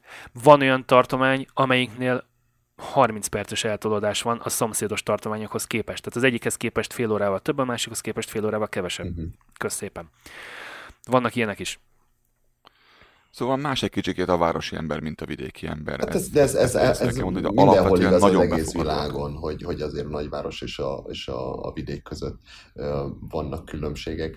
Öm, ti nektek milyen ki tudtatok alakítani olyan igazi mély barátságokat, amire azt mondod, hogy számíthatsz rájuk, és, és elmondasz velük mindent, vagy azért ennyire nem engednek be a, az ő életükbe? Nekem, nekünk a feleségemmel vannak olyan, olyan kanadaiak, bár kanadaiak. Um, ez egy érdekes dolog, mert a Ki a, ki a Kanadai az, hogy kanadai? Kanada, igen, kanadai állampolgár mind a két család, akivel így jobban vagyunk, viszont a, a, az egyik pár, ők ö, például ö, ö, Nagy-Britanniából érkeztek hozzánk néhány évvel ezelőtt, míg a, a másik párnak az egyik tagja, ő, na ő törzsökes, a lány törzsökes kanadai, viszont a fiúnak a szülei mexikóiak voltak egyszer rég, egyszer Mhm. rég, amikor érkeztek ide. Soha meg nem mondod Erikről, hogy ő, ő nem itt született, hiszen neve sem utal arra, hogy mexikói volna az Erik. De, de, az, de ő, mert hallottam azt nem egyszer, hogy beszélgetett velem, az apja is ott volt, beszélgettünk így hárman, majd amikor kiléptem az üdítőmért egyet jobbra, azonnal spanyolul beszéltek egymással abban a szent pillanatban. Tehát ő, ez megmaradt, ne, igen, befogadóbbak sokkal, mint mások ebből a szempontból, viszont szerintem nehéz eljutni oda, hogy, hogy kanadai-kanadaival olyan viszonyban legyél, mint, mint amilyen otthon, hiszen, hiszen évek kellnek, otthon is évek kellnek egy, egy rendes barátság kialakulásához. Itt is sok éve itt kell lenni ahhoz, hogy, hogy ilyen legyen, és nem lesz sok. Viszont Lehivel beszélgettük annak idején azt, hogy, hogy talán ezek itt jobban befogadóak, jobban barátkozóbbak, mint mondjuk az angolok amennyire. Vagy amennyire egy skandináv nép volna. Igen, az angolokra azt tartják, hogy eléggé hűvösek. Viszont itt ez nem jellemző. abszolút pozitív, abszolút pozitív tapasztalataim vannak nekem is ö, eltéren, hogy könnyű beszélgetést kezdeményezni. Uh-huh. És ha esetleg nem is mélyül el annyira a barátság, ennek talán az lehet az oka, hogy, hogy eltérő a háttér. Uh-huh. Tehát lehet, hogy Meg jól kell- beszélek angolul, lehet, hogy ugyanabban az iskolába járnak a gyerekeink, lehet, hogy ugyanannak a cégnek dolgozunk, de, de érezhető az, hogy, hogy teljesen más közegben szocializálódtunk. Uh-huh. A, Ugyanakkor turistaként ezt nem fogod Ezt érezni. nem fogod. Nagyon kellemes, kedves ember lesz mindenki. Nem, nem, nem, nem, nem. és nem tudom, szerintem sok, sok hallgató tudja azért, hogy Kanadánban nem ugye angol, nem az angol az egyedüli hivatalos nyelv, és, és az ország nagy részében franciául beszélnek. Ennek van olyan um, hatása, ami úgy érezhető a kulturális különbségeken? Van, A hétköznapokban hétköznapokban annyi, hogy, hogy minden ö, kettős feliratú, tehát angolul és franciául megtalálható, mit tudom én, a, a gyerekjátéknak a használati útmutatójában, a, a csomagolások oldalán, a boltban, franciául és angolul van feltüntetve, hivatali ügyintézés franciául és angolul is zajlik. Mhm. Uh-huh. Tehát amikor bemész egy közintézménybe, vagy fölhívod a telefonos ügyfélszolgálatát, mondjuk az adóhivatalnak, ki tudod választani, hogy franciául vagy angolul kívánsz kommunikálni veled, vagy angolul vagy franciául adjanak neked információt. Ha Ugyanakkor, ugyanakkor angol területén az országnak, ami, amiből ugye jóval több van, mint francia területből, ne gondolja azt a turista, hogy meg fog, meg fog tudni ö, élni az, a franciájából. Tehát például itt, itt a, a, a nyugati parton és a, a prériken nem fog tudni. Annyi van, annyi segítséget fog kapni, hogy például megáll a Banff Nemzeti Parknak a bejáratánál, ahol fizetni kell a belépésért, ott úgy fog köszönni neki a, az ember a, a, a, a pultban, hogy good morning, bonjour. Uh-huh. Ott fog tudni beszélni franciául az, az, az bármely hivatalos személlyel tulajdonképpen reptéren, a, a bármely belépőnél. Olyan helyekről embert vesznek föl, aki, aki kétnyelvű, de alapvetően bemész egy boltba, nem fogsz tudni franciául kérni bármit is, vagy egy étteremben, nagyon nagy valószínűséggel. Ugyanakkor találkozol franciákkal, és hogyha olyan területére mész az országnak, akkor hogy angolul nem fogsz tudni mit kezdeni magaddal, mert bár tudnak, tudnak angolul, de nem nagyon szeretnek beszélni. Ugye ez a franciákról is igaz nem Európában. szívesen fognak megszólalni angolul, és látni fogod, hogy, hogy a közszolgáltatásokban, a szolgáltatóiparban, kereskedelmen nagyon sok vendégmunkás dolgozik, és nekik ugye alap az angol. Uh-huh. Tehát ő valószínűleg beszél a saját anyanyelvét. A magyart, a spanyolt, a lengyelt, az oroszt, a, a, a filippint, a, a tájvanit, a koreait, a kínait, a mandarint, az indiait, és, és, és ő az angolt fogja nyomni, némi akcentussal, de hogy franciául nem fog megszólalni, az, az szinte egészen biztosra vehető. És visszatérve arra, amit az előbb Lator mondott, nekem nagyon-nagyon tetszik az, hogy, hogy rád köszön ö, franciául és angolul, vagy angolul és franciául, és ahogy te, mint ügyfél visszaköszönsz, ő úgy folytatja. Tehát nem fogja effektíven megkérdezni, hogy most francia vagy angolul, hanem defaultba jön a, a francia-angol köszöntés, és ahogy a válasz visszaérkezik, ő úgy folytatja. Uh-huh. Ez, ez nagyon, nagyon, nagyon kedves sok, kis sok helyre így keresnek egyébként embert. A feleségem is egy magának az államnak dolgozik, és őt úgy azért vették föl, mert beszéli mindkét nyelvet. Ez egy, egy előny, ha valaki így jön, csak meg kell nézni, hová mész, mert nem fogsz tudni boldogulni egyikkel vagy a másikkal, függően attól, hogy melyik területén vagy az országnak. Bár van, ahol mind a kettővel Uh-huh. fogsz. Melyik a leginkább francia nyelvű? Én úgy Montrealra s- satszolnám valahogy. én Nem... Jó, Igen, jól a satszolom? tartomány az, az nagyon francia, és ott a nagyvárosok, tehát tényleg például Montreal, ott nagyon nehéz angolul Angol. érvényesülni, Mhm. mert, mert ugyanaz a probléma van, mint, a, mint ami mondjuk Párizsban is lenne veled. Én jártam úgy Párizsban a reptéren, hogy problémája volt az embernek, az én neve- nevemben van egy hosszú ó, Uh-huh. és ugye ne, ők ezt nem úgy írták a, a út- útlevelemben, ugye sem úgy van meg a, a repjegyen sem úgy volt, és kiakadt rajta az ember, és nagyon-nagyon nem tudtam vele kommunikálni angolul, és elmondtam neki többször angolul, hogy tudom, hogy tudsz, mert muszáj, hogy tudjál, szólalj meg, legyél szíves angolul, mert fogok csapkodni. És, és nem, és a feleségemnek kellett oda jönni, és franciául elküldeni a rákba az embert, hogy, hogy lépjünk már ezen túl ezen a hosszúon, mert, mert, mert utazom így körülbelül 20 éve, és soha nem volt még ez a probléma. Itt ugyanez van, ugye mentalitás nem változott sem ennyit sem, bár ja igen, még egy érdekes dolog, hogy ez az angol, meg ez a francia, ez nem az az angol, és nem az a francia, ami Európában található. Ez egyáltalán nem. Ez amerikai angol, nagyon közel van az amerikai angolhoz, alig van különbség, és a francia, az pedig quebecois, ami, ami nem, nem ugyanaz a feleségem, az, az nagyon ö, szenvedt az első fél évben, amikor azt mondta, hogy hát, hát ilyen szó nincsen. ilyen mélységig. Nem ugyanaz a francia. És ez, az tényleg igaz? Az angolban is inkább az a különbség, Mhm. bocsánat, hogy közbevágok, hogy ö, ö, kevésbé ezt a, ezt a mm, gyorsan mondani akartam, um, királyi angolt beszélik, Uh-huh. tényleg sokkal közelebb az, a, az amerikaihoz, és, és igazából ez a szavak szóhasználatban jelentkezik leginkább, tehát rengeteg olyan szó van, amit te megtanultál brit ö, angolból, ö, brit ö, anyanyelvi tanártól, és, és Észak-Amerikában teljesen más szót használnak ugyanarra a dologra. Igen. És Kanadában? Az ugyanaz. Az ugyanaz. Kanada és Amerika Az ugyanaz, az ugyanaz. nagyon közel. Nagyon-nagyon közel. Tehát ilyen 80%-ban ugyanaz a kettő. Mind kiejtésre, mind, mind szókincsre. Az egyik kedvenc stand-up comedy sem Russell Peters egyszer azt mondta, hogy úgy lehet megismerni a kanadai akcentust. nekünk is Igen, kedvencünk. kedvenc. Bár igazság, hozzá kell tenni, hogy mostanában már elég ugye a színvonalat csökkent, és úgy, úgy elég egysíkú a, Gusztustalan lett. a, igen, igen, de amelyiket mondjuk a, a mondjuk tíz évvel ezelőtt tisztán a súlyi azok egyszerűen fenomenális tényleg, igen. És ő azt mondta, hogy a kanadait úgy lehet megismerni, hogy így mindig egy E betűt rak a végére, mint hogyha a szamár egy ilyen E.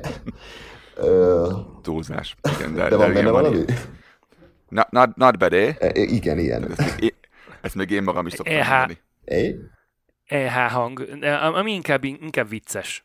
Egyébként ezt, ezt jobban, szemmel. jobban ránk van szerintem sütve, mint amennyire mondjuk. Én legalábbis így érzem. Ö, igen, valóban előfordul, de egyáltalán nem annyira gyakori, mint amennyire ezt mondják az emberek. Meg itt megint függ attól, gondolom, hogy ha kimész tényleg a a határba, a semmi közepére, akkor lehet, hogy többet mondják azt, hogy é, mint Aha. mondjuk a városban megint. De én nem tapasztalom azt, hogy nagyon sok ilyen lenne, de valóban van. Ez a jelenség, ez létezik. Az éj jelenség.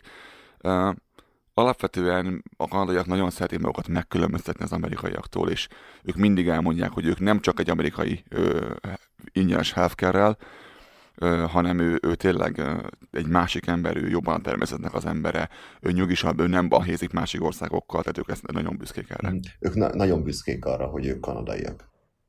Igen. És mi a véleményük nekik Akkora- amerikai, az amerikaiakról, és úgy a unblock Amerikáról? Így, hogy nagyon belemennénk, anélkül, hogy belemennénk a politikába, csak így, így Világos, világos. Szerintem, vagy legalább annyi nacionalisták, mint az amerikaiak, itt is van kiakasztva kanadai zászló mindenhová. Tehát vannak, és akkora kanadai zászló A ruhákon. hogy el nem hiszed, hogy van akkor a zászló a világon, akkor van Mhm. kirakva egy óriási oszlopra időnként, és reklámozzák így, hogy mi vagyunk az autókáskodás a nagy zászló alatt. Tehát van, van ilyen, Igen, amivel egy csuklós buszt simán betakarsz. igen, óriási, óriási zászlók. Tehát ők legalább annyi nacionalisták, mint az amerikaiak, viszont sokkal nyugodtabbak, nincsen, nincsenek fegyverek az utcán, nem, nem is lehet. Legális a, a, a- a fűvásárlása, a marihuana vásárlás legális, ugyanakkor nagyon komolyan van szabályozva, hogy mit lehet vele, és mit nem, és mennyit, és hol. Körülbelül ilyen cigaretta kereteik azért van szorítva a dolog, tehát hogy korosztályhoz megszabva, hol lehet venni. Cigaretta, alkoholos ital, Ö, és mondjuk itt szor kettőször szigorúbb. Például Amerikában a Walmartban veszel bármikor magadnak fegyvert, vagy veszel magadnak bármikor ö, alkoholt. Itt Kanadában van külön alkoholbolt. Mhm. Tehát itt konkrétan külön van szeparálva. Öm, más, teljesen más emberek, nagyon sokkal befogadóbbak. Én New Yorkban azt éreztem, ami még óriási város valószínűleg ez is belejátszott ebbe, de például Párizsban ezt nem éreztem, hogy az emberek leszarják egymást, nem foglalkoznak egymással, nem szólnak egymáshoz.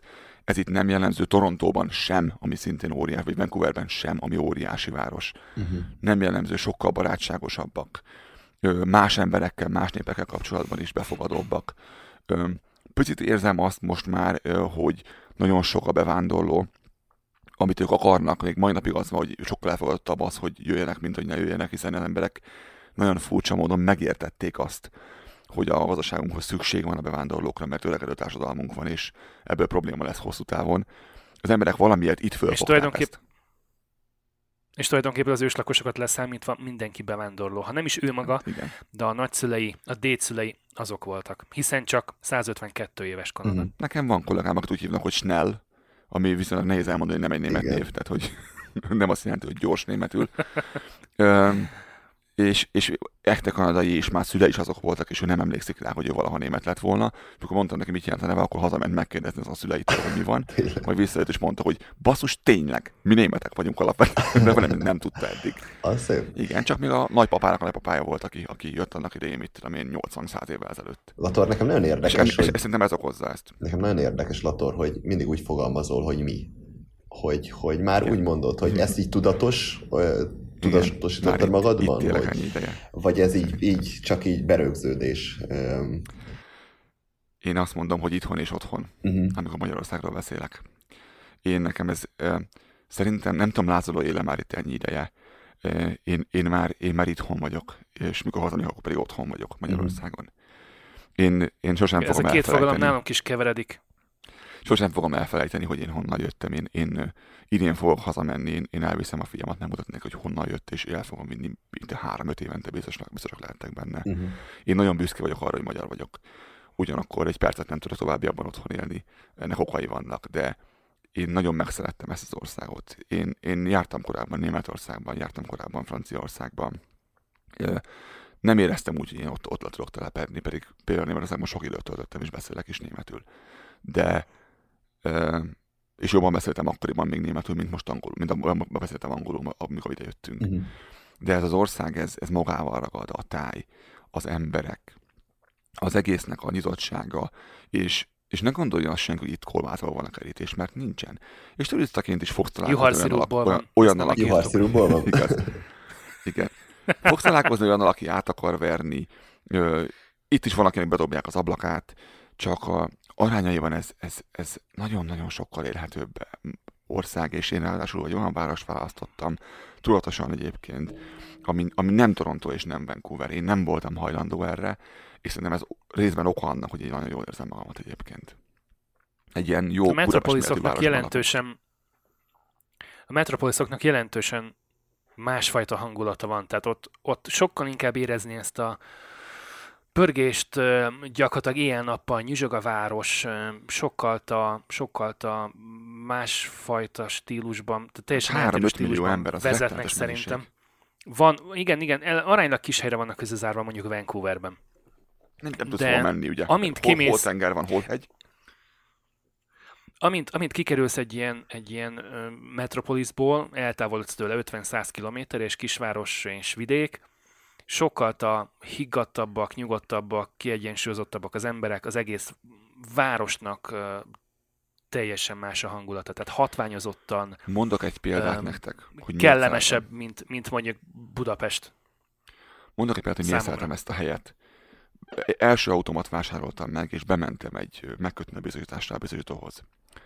Nagy kerek szemekkel néztek rám, hogy miért jöttem ide személyesen, mert hogy miért nem írtam egy e-mailt. És így gondolkodtam, hogy e-mailben hogyan fogok innen intézni bármit, hiszen nem kell nektek egy fénymásolat valamiből, vagy nekem valamilyen papírom, és, és nem kellett. nem kellett semmi ilyesmi, és egy csomó minden ö, úgy történt, hogy bemondásra. Tehát azt mondja neked, hogy és mennyi kilométer van az autóban? 163 ezer. Van bármilyen beírja. ö, bemondásra, van, és beírta, van bármilyen ö, olyan bírságom, amit be kellene fizetnem, most mostanában kaptam? Nincs. Oké, okay. megint beírásra kipálta, hogy nincs. És így kaptam utána az árat a utasításomra, hogy én mondtam el. És mondtam a néninek, hogy ö, nem, nem, nem, miért hiszi ezt el így nekem? Hogy nem, nem volt még olyan, hogy valaki ezzel kapcsolatban hazudott, mert olcsóbban szeretett volna kapni?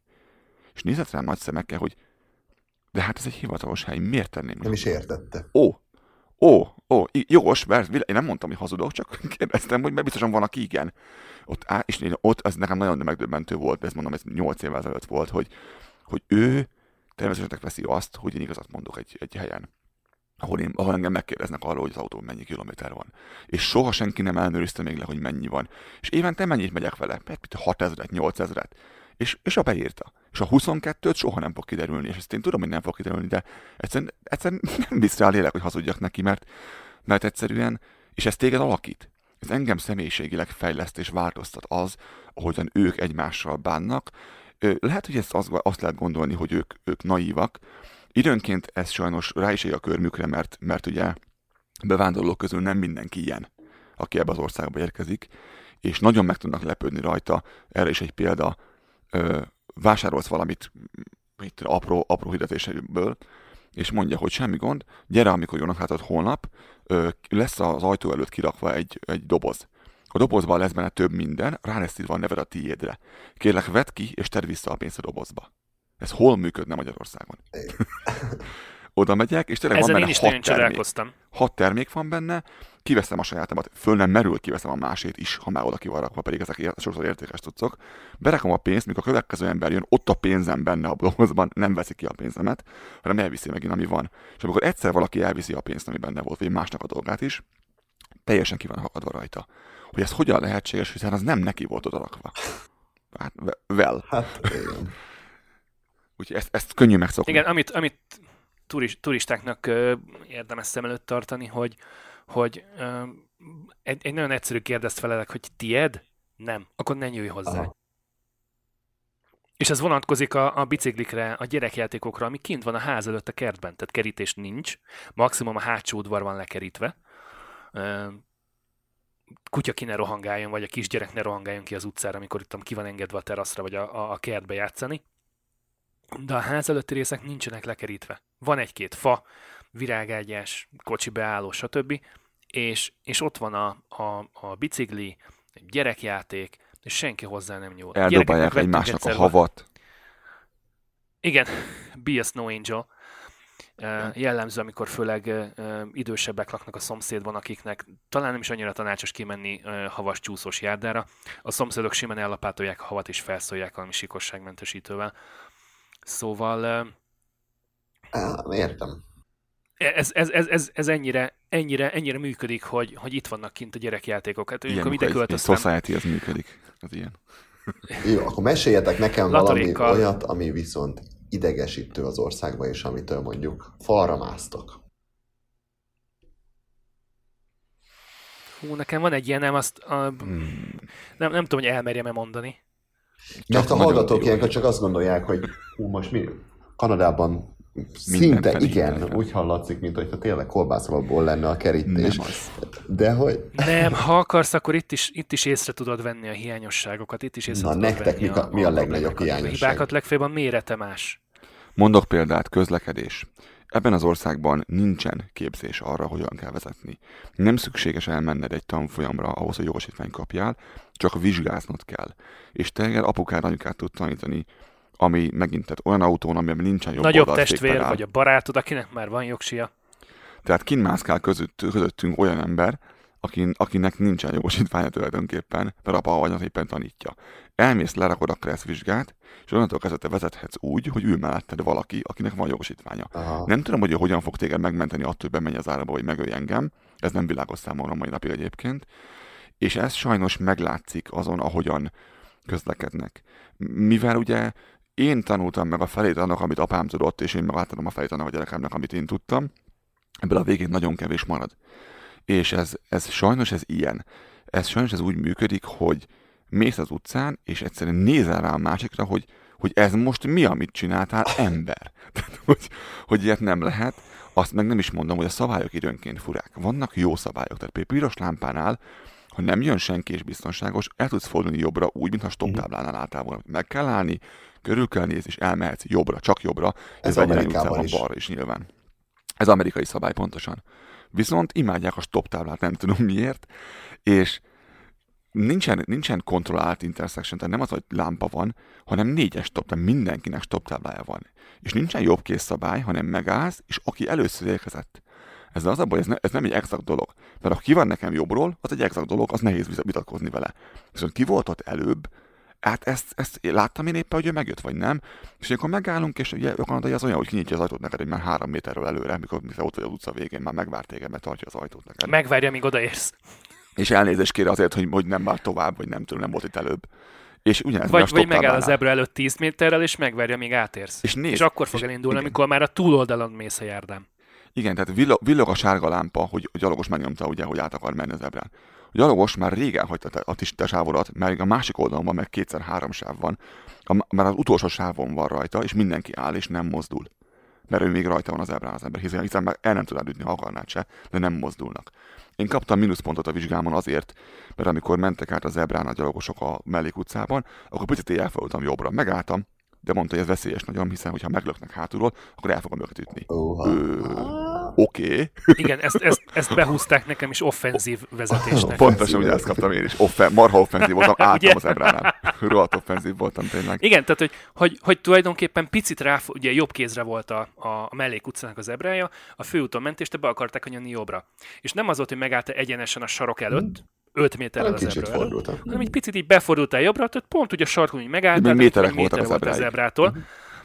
Igen, és, és behúzták, hogy hát ez, ez rettentő offenzív a gyalogosan nézve. Nem én kérek elnézést. Úgyhogy például a vezetés az, az egy rettenetes dolog szerintem itt nálunk. De ez Akkor az is, egyik, a má- a másik fele pedig ha, ha jobb, az, közlekedés tele jobb. vannak. tele vannak a városok, meg a vidéki utak iskolabuszokkal, és, és van, amikor abszolút ignorálják a, a villogó fényeket, meg a stop táblát a busz oldalán is megelőzik egyébként.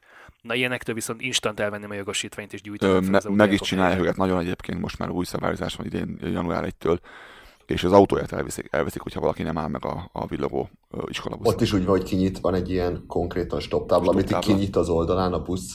Konkrétan stop tábla ott van a vezető oldalán, igen, és elől-hátul villognak a sárga-piros lámpák, és, és akkor nincsen mese, a többsávos úton is meg kell állni. Mindenki, szemből, Nem mondod azt, mögötte, mindenki megáll. Igen, De én erre azt mondom, hogy tényleg tehát ha van egy a kétszer kétsávos út, iskola akkor környékén álljon, akkor is. álljon is meg mindenki, én erre azt mondom. Így van, csak ezt nem csinálják se többen. Tehát ez, ez egy nagyon jó dolog volna, ha ez így működne, de mivel megint nincsen képzés, amit föl nem foghatok, hogy hogy van, ezért, ezért bizonyos alapdolgokat nem. Tehát hiába villogsz rá, hogy gyere már, gyere már, gyere már, néz rá, és Nem és fogja nem érteni. érti, és neked a, a szélvédő mögül integetni kell neki, a tükröződő szélvédő mögül, hogy gyere már, gyere, és akkor elindul. Ugye neked is Aha. ne, nem villog, villant senki, hanem integet, és te megnézed, most integet, vagy csak az órát törölgeti, hogy mi történik most tulajdonképpen.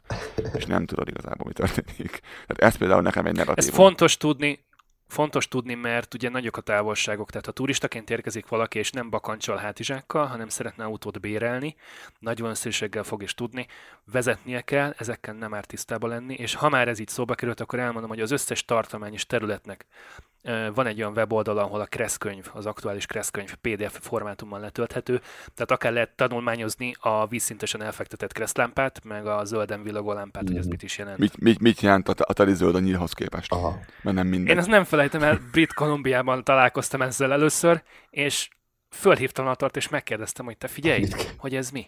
Mert ugye Albertában ez nem várjál, ott szokás, a kocsiba ültél, és pedig telefonáltál? gyakorlat. Tehát ott álltál a lámpa előtt, és vártad, hogy mi lesz, és úgy telefon... Nem, úgy keresztül mentem a városon, men- mentem a forgalomon, és fölhívtam Latart, hogy te figyelj már, te láttam ezzel zölden villogó lámpát, hogy az most mi? Mert a pirosan villog egyértelmű stop tábla. Mhm. Tehát a, a pirosan villogó lámpánál van, hogy ugye Magyarországon mi van, ha nem működik a lámpa, vagy valami gond van, akkor sárgán villog. Igen. Itt ilyet nem fogsz látni.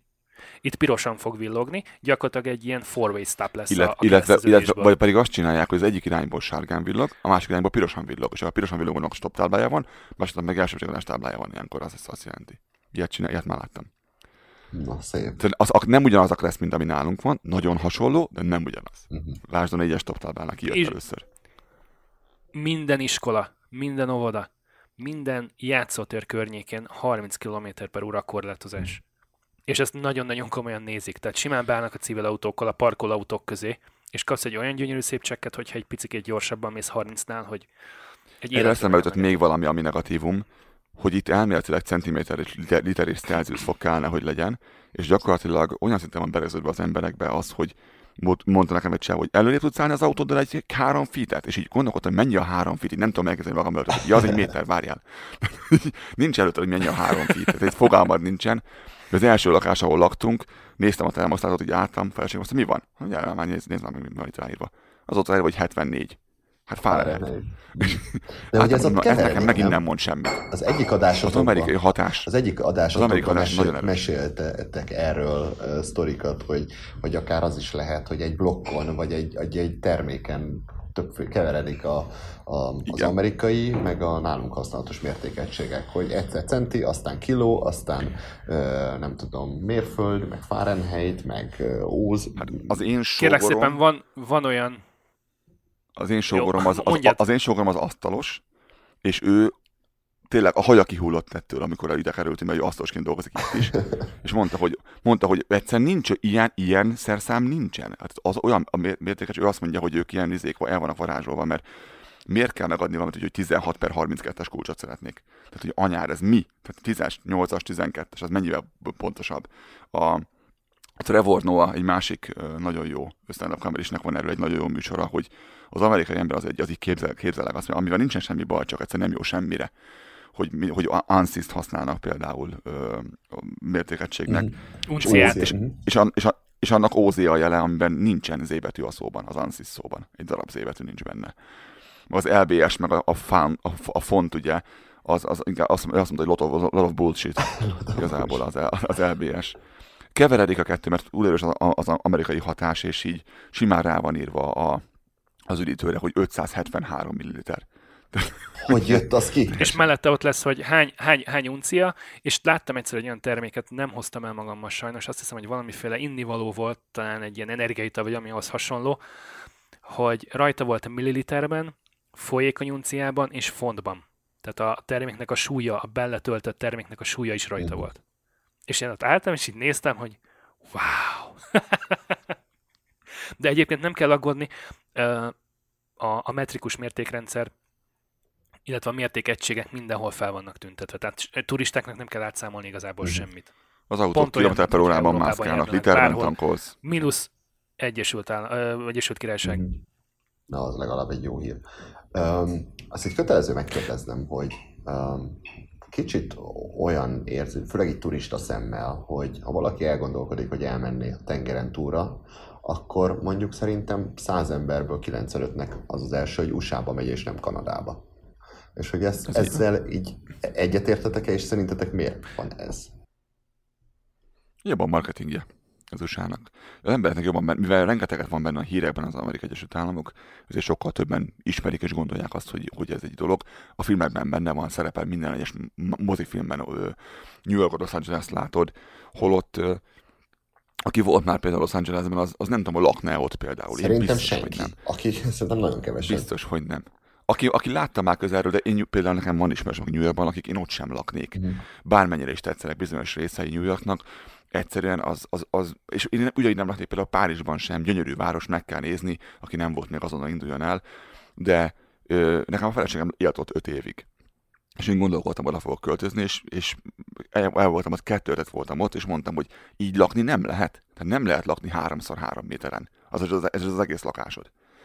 És ugye ez, ugye ez New York is, tehát egyszerűen olyan kis semmilyen szobák vannak, meg minden. Kanadának nincsen benne köztudatban ennyire.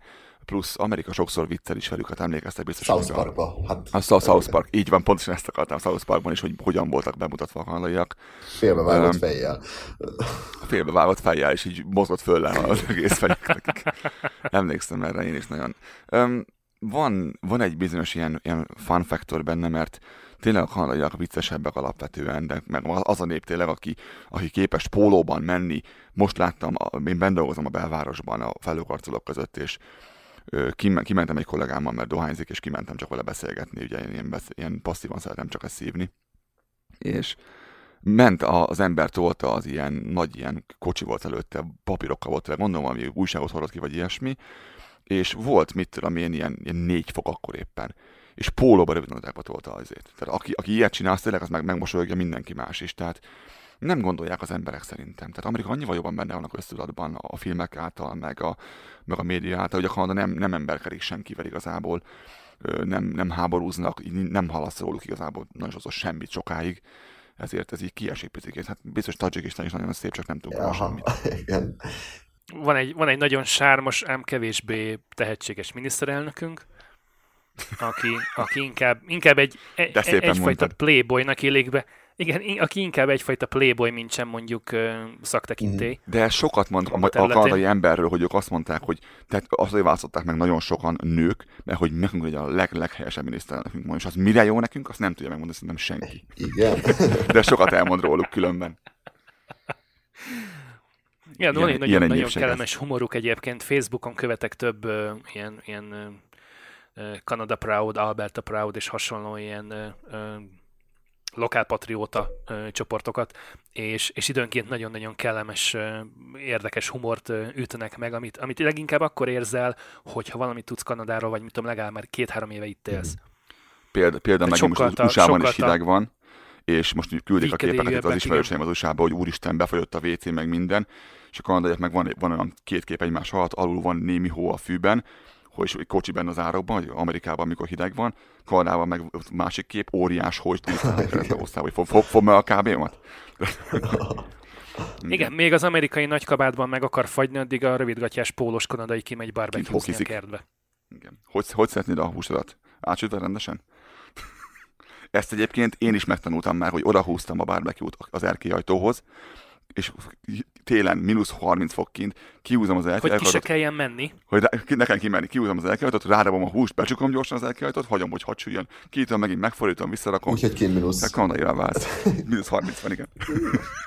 Kicsit tovább kell sütni. El, elhallgatva, ti nagyon jól érzitek magatokat ott, és, és egyébként meghoztátok a kedvemet Kanadához. Az, Az, az, Ennek örülök, ez volt a cél. az, az, az, az egyértelmű. Reméljük. És egyébként a, a podcastetekben a Kanadáról rengeteg hasonló sztorit meséltek folyamatosan. Um, meséltek egy-két mondatot a... Tényleg, hát ha van egy-két hallgató, aki még nem ismert titeket, és meghoztátok a kedvét nekik ahhoz, hogy Kanadáról hallgassanak, vagy Kanadába utazzanak. Mi lennénk Lator és Lázadó, Kanada Banda Podcast 2 darab hostja. Van egy blogunk is a kanadabanda.com weboldalon, ahol, ahol igyekszünk érdekes és hasznos információkat feltüntetni Kanadáról. Vagy bármi más, Az ami, ami közélet. a, a, igyekszünk, igyekszünk minden területet lefedni, ami a, az időnkből és energiánkból telik család és munka mellett.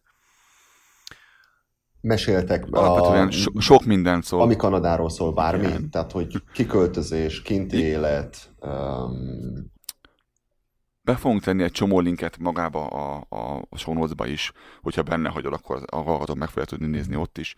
Vannak, készítettünk olyan, olyan um, sorozatot, ahol minden héten megjelent egy, egy írásunk Kanadának különböző államairól, Mm. vagy a tartományairól. Ez, ez egy jó kiindulási alap lehet, ha valakit érdekel az egész. Van betéve mindegyikről egy kis marketing videó is, hogy, hogy meg tudja nézni azt, hogy mégis mire számítson, hogyha valaki például külföldre akar utazni, akkor ez egy, egy jó start lehet. Rengeteget beszélünk az országról, rengeteget beszélünk Amerikáról is, rengeteget beszélünk ö, ó, olyan dolgokról, amik talán nem egyértelműek, vagy, vagy nem, nem Ami köztudottak. sokkal kevésbé jön szembe velük mondjuk a, a európai magyarországi ember tévékben, számára vagy a érdekes magyarországi hírportálokon. Igen. Igyekszünk olyan témákat választani, ha nem is Kanadáról van szó, ami vagy érdekes és érint benneteket, vagy pedig olyan, ami nem fog szembe jönni veled a helyi médiában, mert, mert kiesik onnan, mert egyszerűen a világ másik pontján van. Öm, igyekszünk Tehát ezt az jól csinálni. magyarországi újságírónak nincs rálátása, míg mi ugye itt éljük a hétköznapjainkat, tehát sokkal autentikusabb véleményt tudunk formálni. És, és erre bátorítanám egyébként a hallgatóitokat is, hogy, hogyha bárkinek bármilyen kérdése van Kanadával vagy kanadai utazással kapcsolatban, bátran tegye föl. Tehát akár Facebookon, akár e-mailen elérhetőek vagyunk, és, és akár írásban, akár élő szóban, podcastjaimban válaszolunk rá. Igen, mi mindig, Ez mindig is volt egyfajta mindenkit- célunk egyébként, ez a közszolgálatiság, hogy megvan neked őszintén egészen addig, ameddig, ameddig Latorék ki nem utaztak, és ki nem költöztek Kanadába, addig igazából nekem sem nagyon volt fogalmam arról, hogy pontosan mi is van Mhm. itt. Tehát az megvolt, hogy, hogy az Egyesült Államok északi szomszédja, Rohadt büdös nagy ország, kész. rengeteg Igen. hó van, Én megcsaltam, mert nekem van itt rokonságom, megmondom őszintén. És én nem lakok, ahol ők laknak, ők mindig leszúrnak, ezért miért nem megyek már Torontóba, de ez a sincs. Szóval igen, mi egy ilyen podcast vagyunk, akik mindig azt mondjuk a hallgatóknak, hogy mondjátok el, mit szeretnétek, ahogy te is mondtad a műsornak az elején. Nektek készül a műsor, ha valamitől, valamiről szívesen hallnátok, meg kell írnatok, hogy nyitkálnátok, és megpróbáljuk összekaparni a hozzávalókat. Fölkészülünk mindig, ahogyan ti is föl, nekem ez nagyon tetszik, ahogyan ti is csináljátok ezt a podcastet, mi hasonlóan csináljuk. Nincs adás, amire nem készülünk föl, tehát mi nem csak leülünk beszélgetni, mint sokan teszik, hanem, hanem mindig van egy íve az egésznek, és, és lehet, hogy úgy tűnik kívülről, mintha csak beszélgetnénk egymással, gyakorlatban ez sosem így van. Mm. Szuper. De belenézel a, belenézel a, a jegyzetekbe, az is kb. a háromról hét oldalasra Igen. hízott, miután elkezdtem feltölteni tartalommal. Igen. Szóval igyekszünk, igyekszünk a legalaposabb munkát elvégezni minden adás felvétele előtt, és azért ez, ez nem kevés, tehát nekem is hetente akár több órám rámegy arra, hogy információkat szerzek, hogy videókat nézek meg, hogy riportokat, interjúkat hallgatok, Csak így cikkeket van olvasok. értelme. Igen. Milyen iskolába jártunk És, és még így is sok minden kimaradt sajnos. Hát mint most is, most gyakorlatilag 100 perce beszélgetünk, és Kanadának még csak így a felső rétegét kapargatjuk le. Um, úgyhogy tényleg a hallgatóknak azt tudom mondani, hogy akit bővebben érdekel Kanada, annak Kanada Banda, um, hallgassátok őket. Um, és nekem tényleg komolyan meghoztátok a kedvemet ahhoz, hogy, hogy megnézzem, és én, én magamnak itt közben ezt az Albertát és ezt, ezt, a, ezt a nem megye, nem állam, hanem hogy is neveztétek?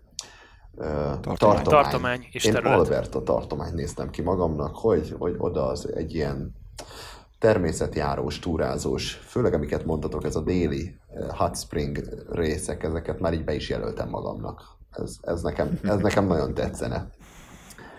Um, Csak bátorítani tudunk, nem fogod. Remek hely. Térjünk át a Szeretettel várunk mindenkit. Szuper. Térjünk át a fix kérdésekre, mert ugye ezek is vannak visszatérően minden adásban. Kanadával, szigorúan Kanadával kapcsolatosan.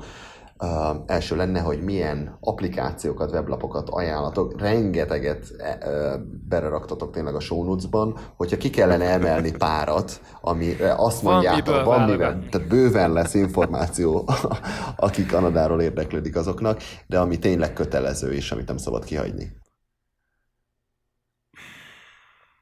Mit mondjak? Um, ugyanaz érhető el itt is, mint ami mondjuk Nyugat-Európában, tehát hogyha valaki nem szállodában akar megszállni, annak ott az Airbnb, a Booking.com vagy TripAdvisor pontosan ugyanúgy működik a legutolsó kis szállodában is.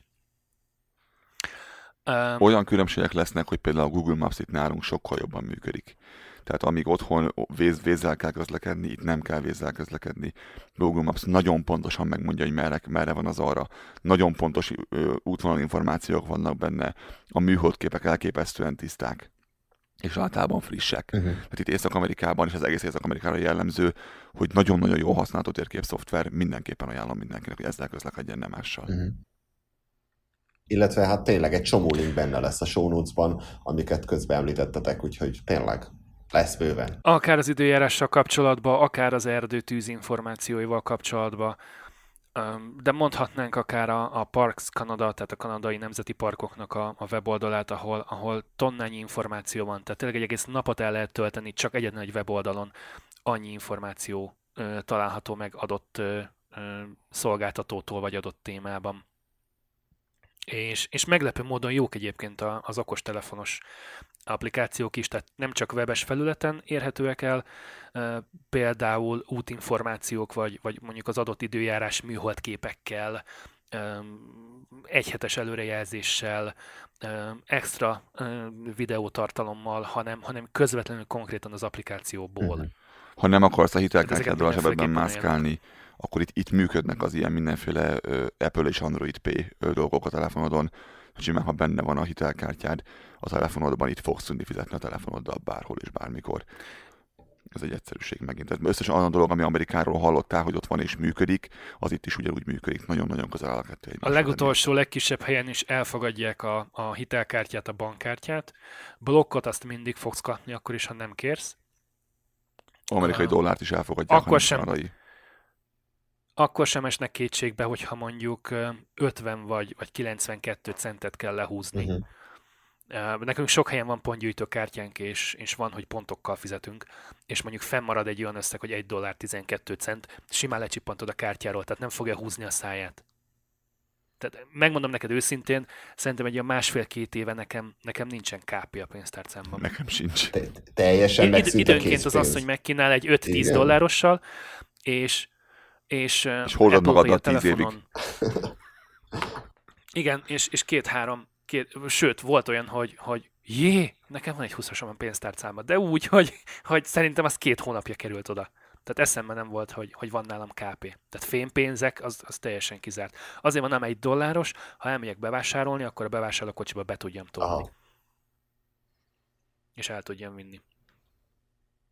Jó, akkor következő kérdés. Hát mikor voltatok utol, utoljára itthon? Hát Lázadó akkor, amikor mielőtt kijött ide szerintem, nem?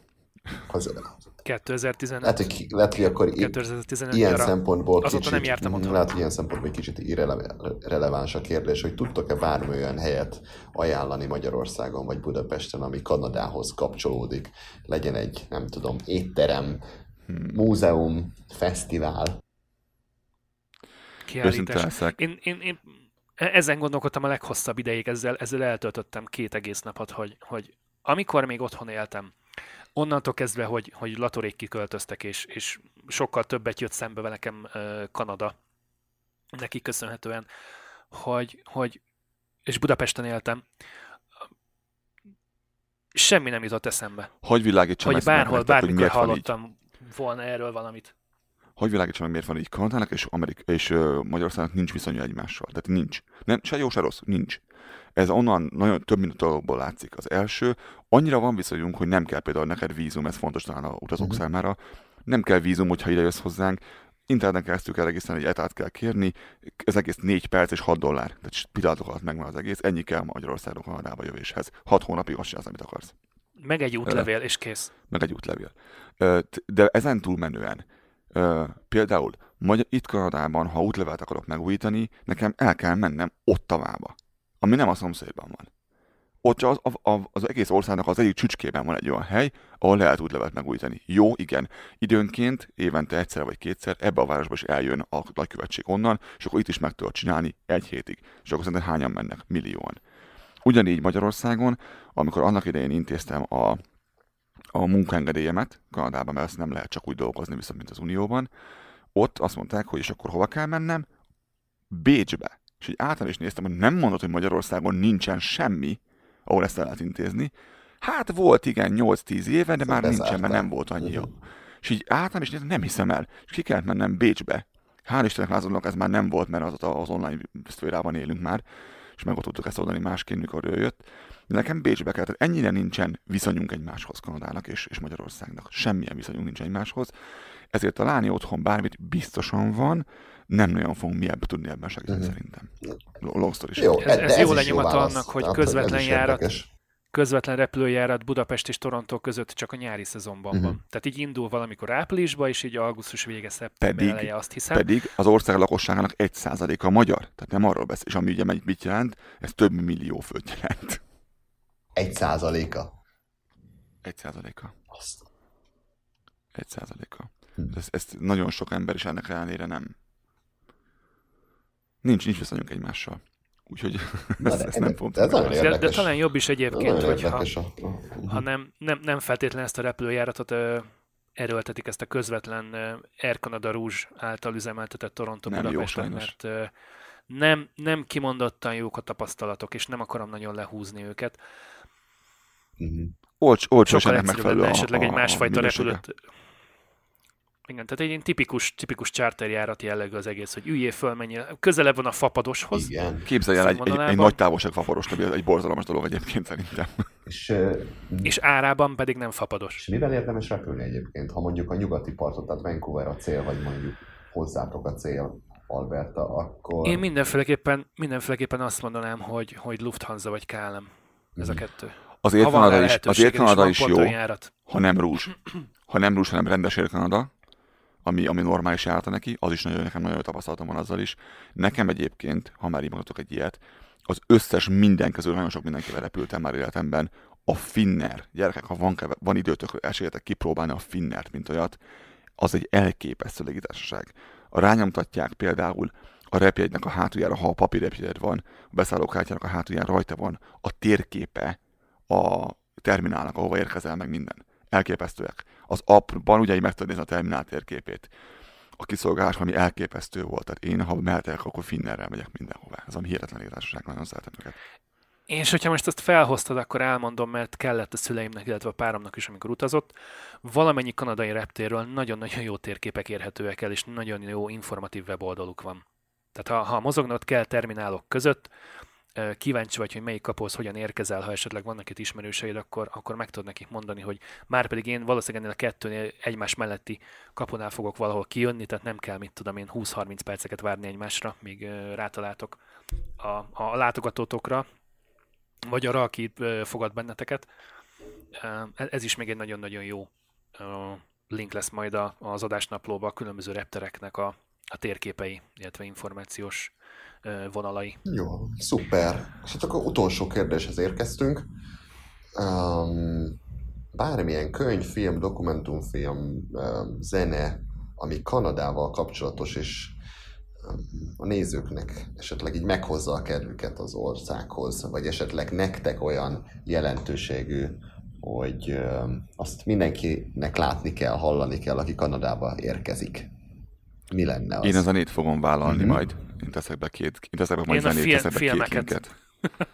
Én teszek be két linket, majd két zenét. A, egyik az egy Saskatchewani zenekar lesz, tényleg a, a semmi közepéről érkeztek, és ö, olyan zenét csinálnak, ami, ami kicsit country és én nagyon nem szeretem a country de ez annyira emészhető és ehető, nagyon kis kellemes, és, nagy, és nagyon kanadai az egész. Egy zenét már az egyik podcastunkban mutattunk tőlük, ha jól emlékszem. Mhm. Igen, azt hiszem. A, és, és ma- mondom, az, Szimpatikus egy én, én teszek be majd zenét nektek, nagyon, nagyon kellemes zenéik vannak kanadaiaknak, és nem, nem, nem a Mr. Bieber. Nem. Ja. Az tényleg, fú, kész. Szóval nem ő. Én vállalom a zenét, be fogom tenni nektek a linket majd a, a, a sornocba. Érdemes lesz lekattintani, mert, mert kellemes és, és szokatlan zene számunkra. Egy európai füllel hallgatva. Ugyanakkor nem, nem kellemetlen.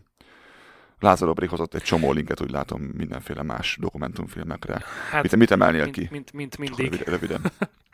Köny- könyvek közül próbáltam könyvet keresni, de nem igazán találtam, szóval azt tudom csak mondani, hogy aki betéved egy antikváriumba vagy egy könyvesboltba, bár inkább könyvesboltba, ha, ha talál bármilyen olyan kiadványt, ami, ami Kanadáról szól, azt, azt bátran vegye meg. Igazából a kiadás Úti könyvek vannak, más nem annyira- találtam. Ne, ne, nagyon legyen öreg, tehát lehetőleg ne valami a 80-as vagy 90-es évekből, mert az már nagyon-nagyon nem lesz aktuális, hiszen például, ha csak Calgary-t említjük, az elmúlt 10-15-20 évben hatalmasat fejlődött, tehát rá nem lehet ismerni arra, hogy, hogy 20 évvel ezelőtt milyen volt a város. Néha meg velem is szembe jönnek fényképek, és elcsodálkozom, hogy jé, ez ilyen volt, ha mondjuk ismerős környékről van szó. Na de, amit viszont mindenkinek ajánlok, kettő darab film, mind a kettő dokumentumfilm, illetve egyik inkább dokumentumfilm, a másik inkább természetfilm. Az első egy magyar készítésű Szerelmem Kanada című kétrészes 2013-as kiadású dokumentumfilm, ami egyfelől bemutatja Kanadát részben, nagyobb részben pedig azokat a magyarokat, akik, akik itt élnek és itt tettek szert szakmai elismerésekre, szakmai sikerekre. Ezt nagyon-nagyon ajánlom. Nem tudom, hogy ezt hol lehet megtalálni. Ha szerencséje van valakinek, Majd akkor a valamelyik magyar TV csatornáján ezt adják, vagy esetleg elérhető akár DVD-n, Blu-ray-en, nem tudom. A másik pedig egy négy részes természetfilm, ami kanadai készítésű. Uh, Szersény Gyula nagyszerű narrációjával készült 2014-es kiadású mű, ami, ami keletről, nyugatig, északról, délre, télen, nyáron, tavasszal bemutatja Kanadát az összes létező úton és módon, a, a különböző természeti jelenségektől kezdve az állatvilágon át gyakorlatilag mindent. Ha jól tudom, akkor a Viaszat Nature adja február hónapban. Érdemes lehet utána nézni. Vad Kanada címen. Négy részes, lenyűgöző. Szuper. Szerintem bőven kaptak információt a hallgatók. Most aztán el lesznek látva mindennel, ami, ami Kanada. Igen, e- ezért is mondtam azt, hogy a kettő hét az valószínűleg kevés, mert, mert annyi impulzus, annyi élmény, Kettő óra is kevés. annyi újdonság fogja A érni, kettő óra is kevés volt. érni igen. az ide látogatót, hogy, hogy a kettő hét is kevés lesz. De, Tehát ha el, elmegy valahova kirándulni, akkor percenként lehet lőni tíz fényképet. ahogy Lator mondta, És egyik képen se lesz ugyanaz. hogy mondtad Lator, hogy kell a mamutot megenni? Falat. Falatonként. Falatonként. Falatonként. Úgyhogy ezt- én ezzel búcsúzok a hallgatóktól, és tőletek is. Lator és Lázadó, köszönöm szépen ezt a lassan két órát. Um, ahogy mondtam nekem, meghoztátok a kedvet. Mi köszönjük a meghívást.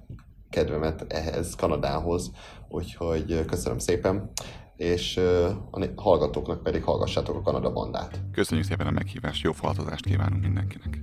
Köszönjük szépen, sziasztok!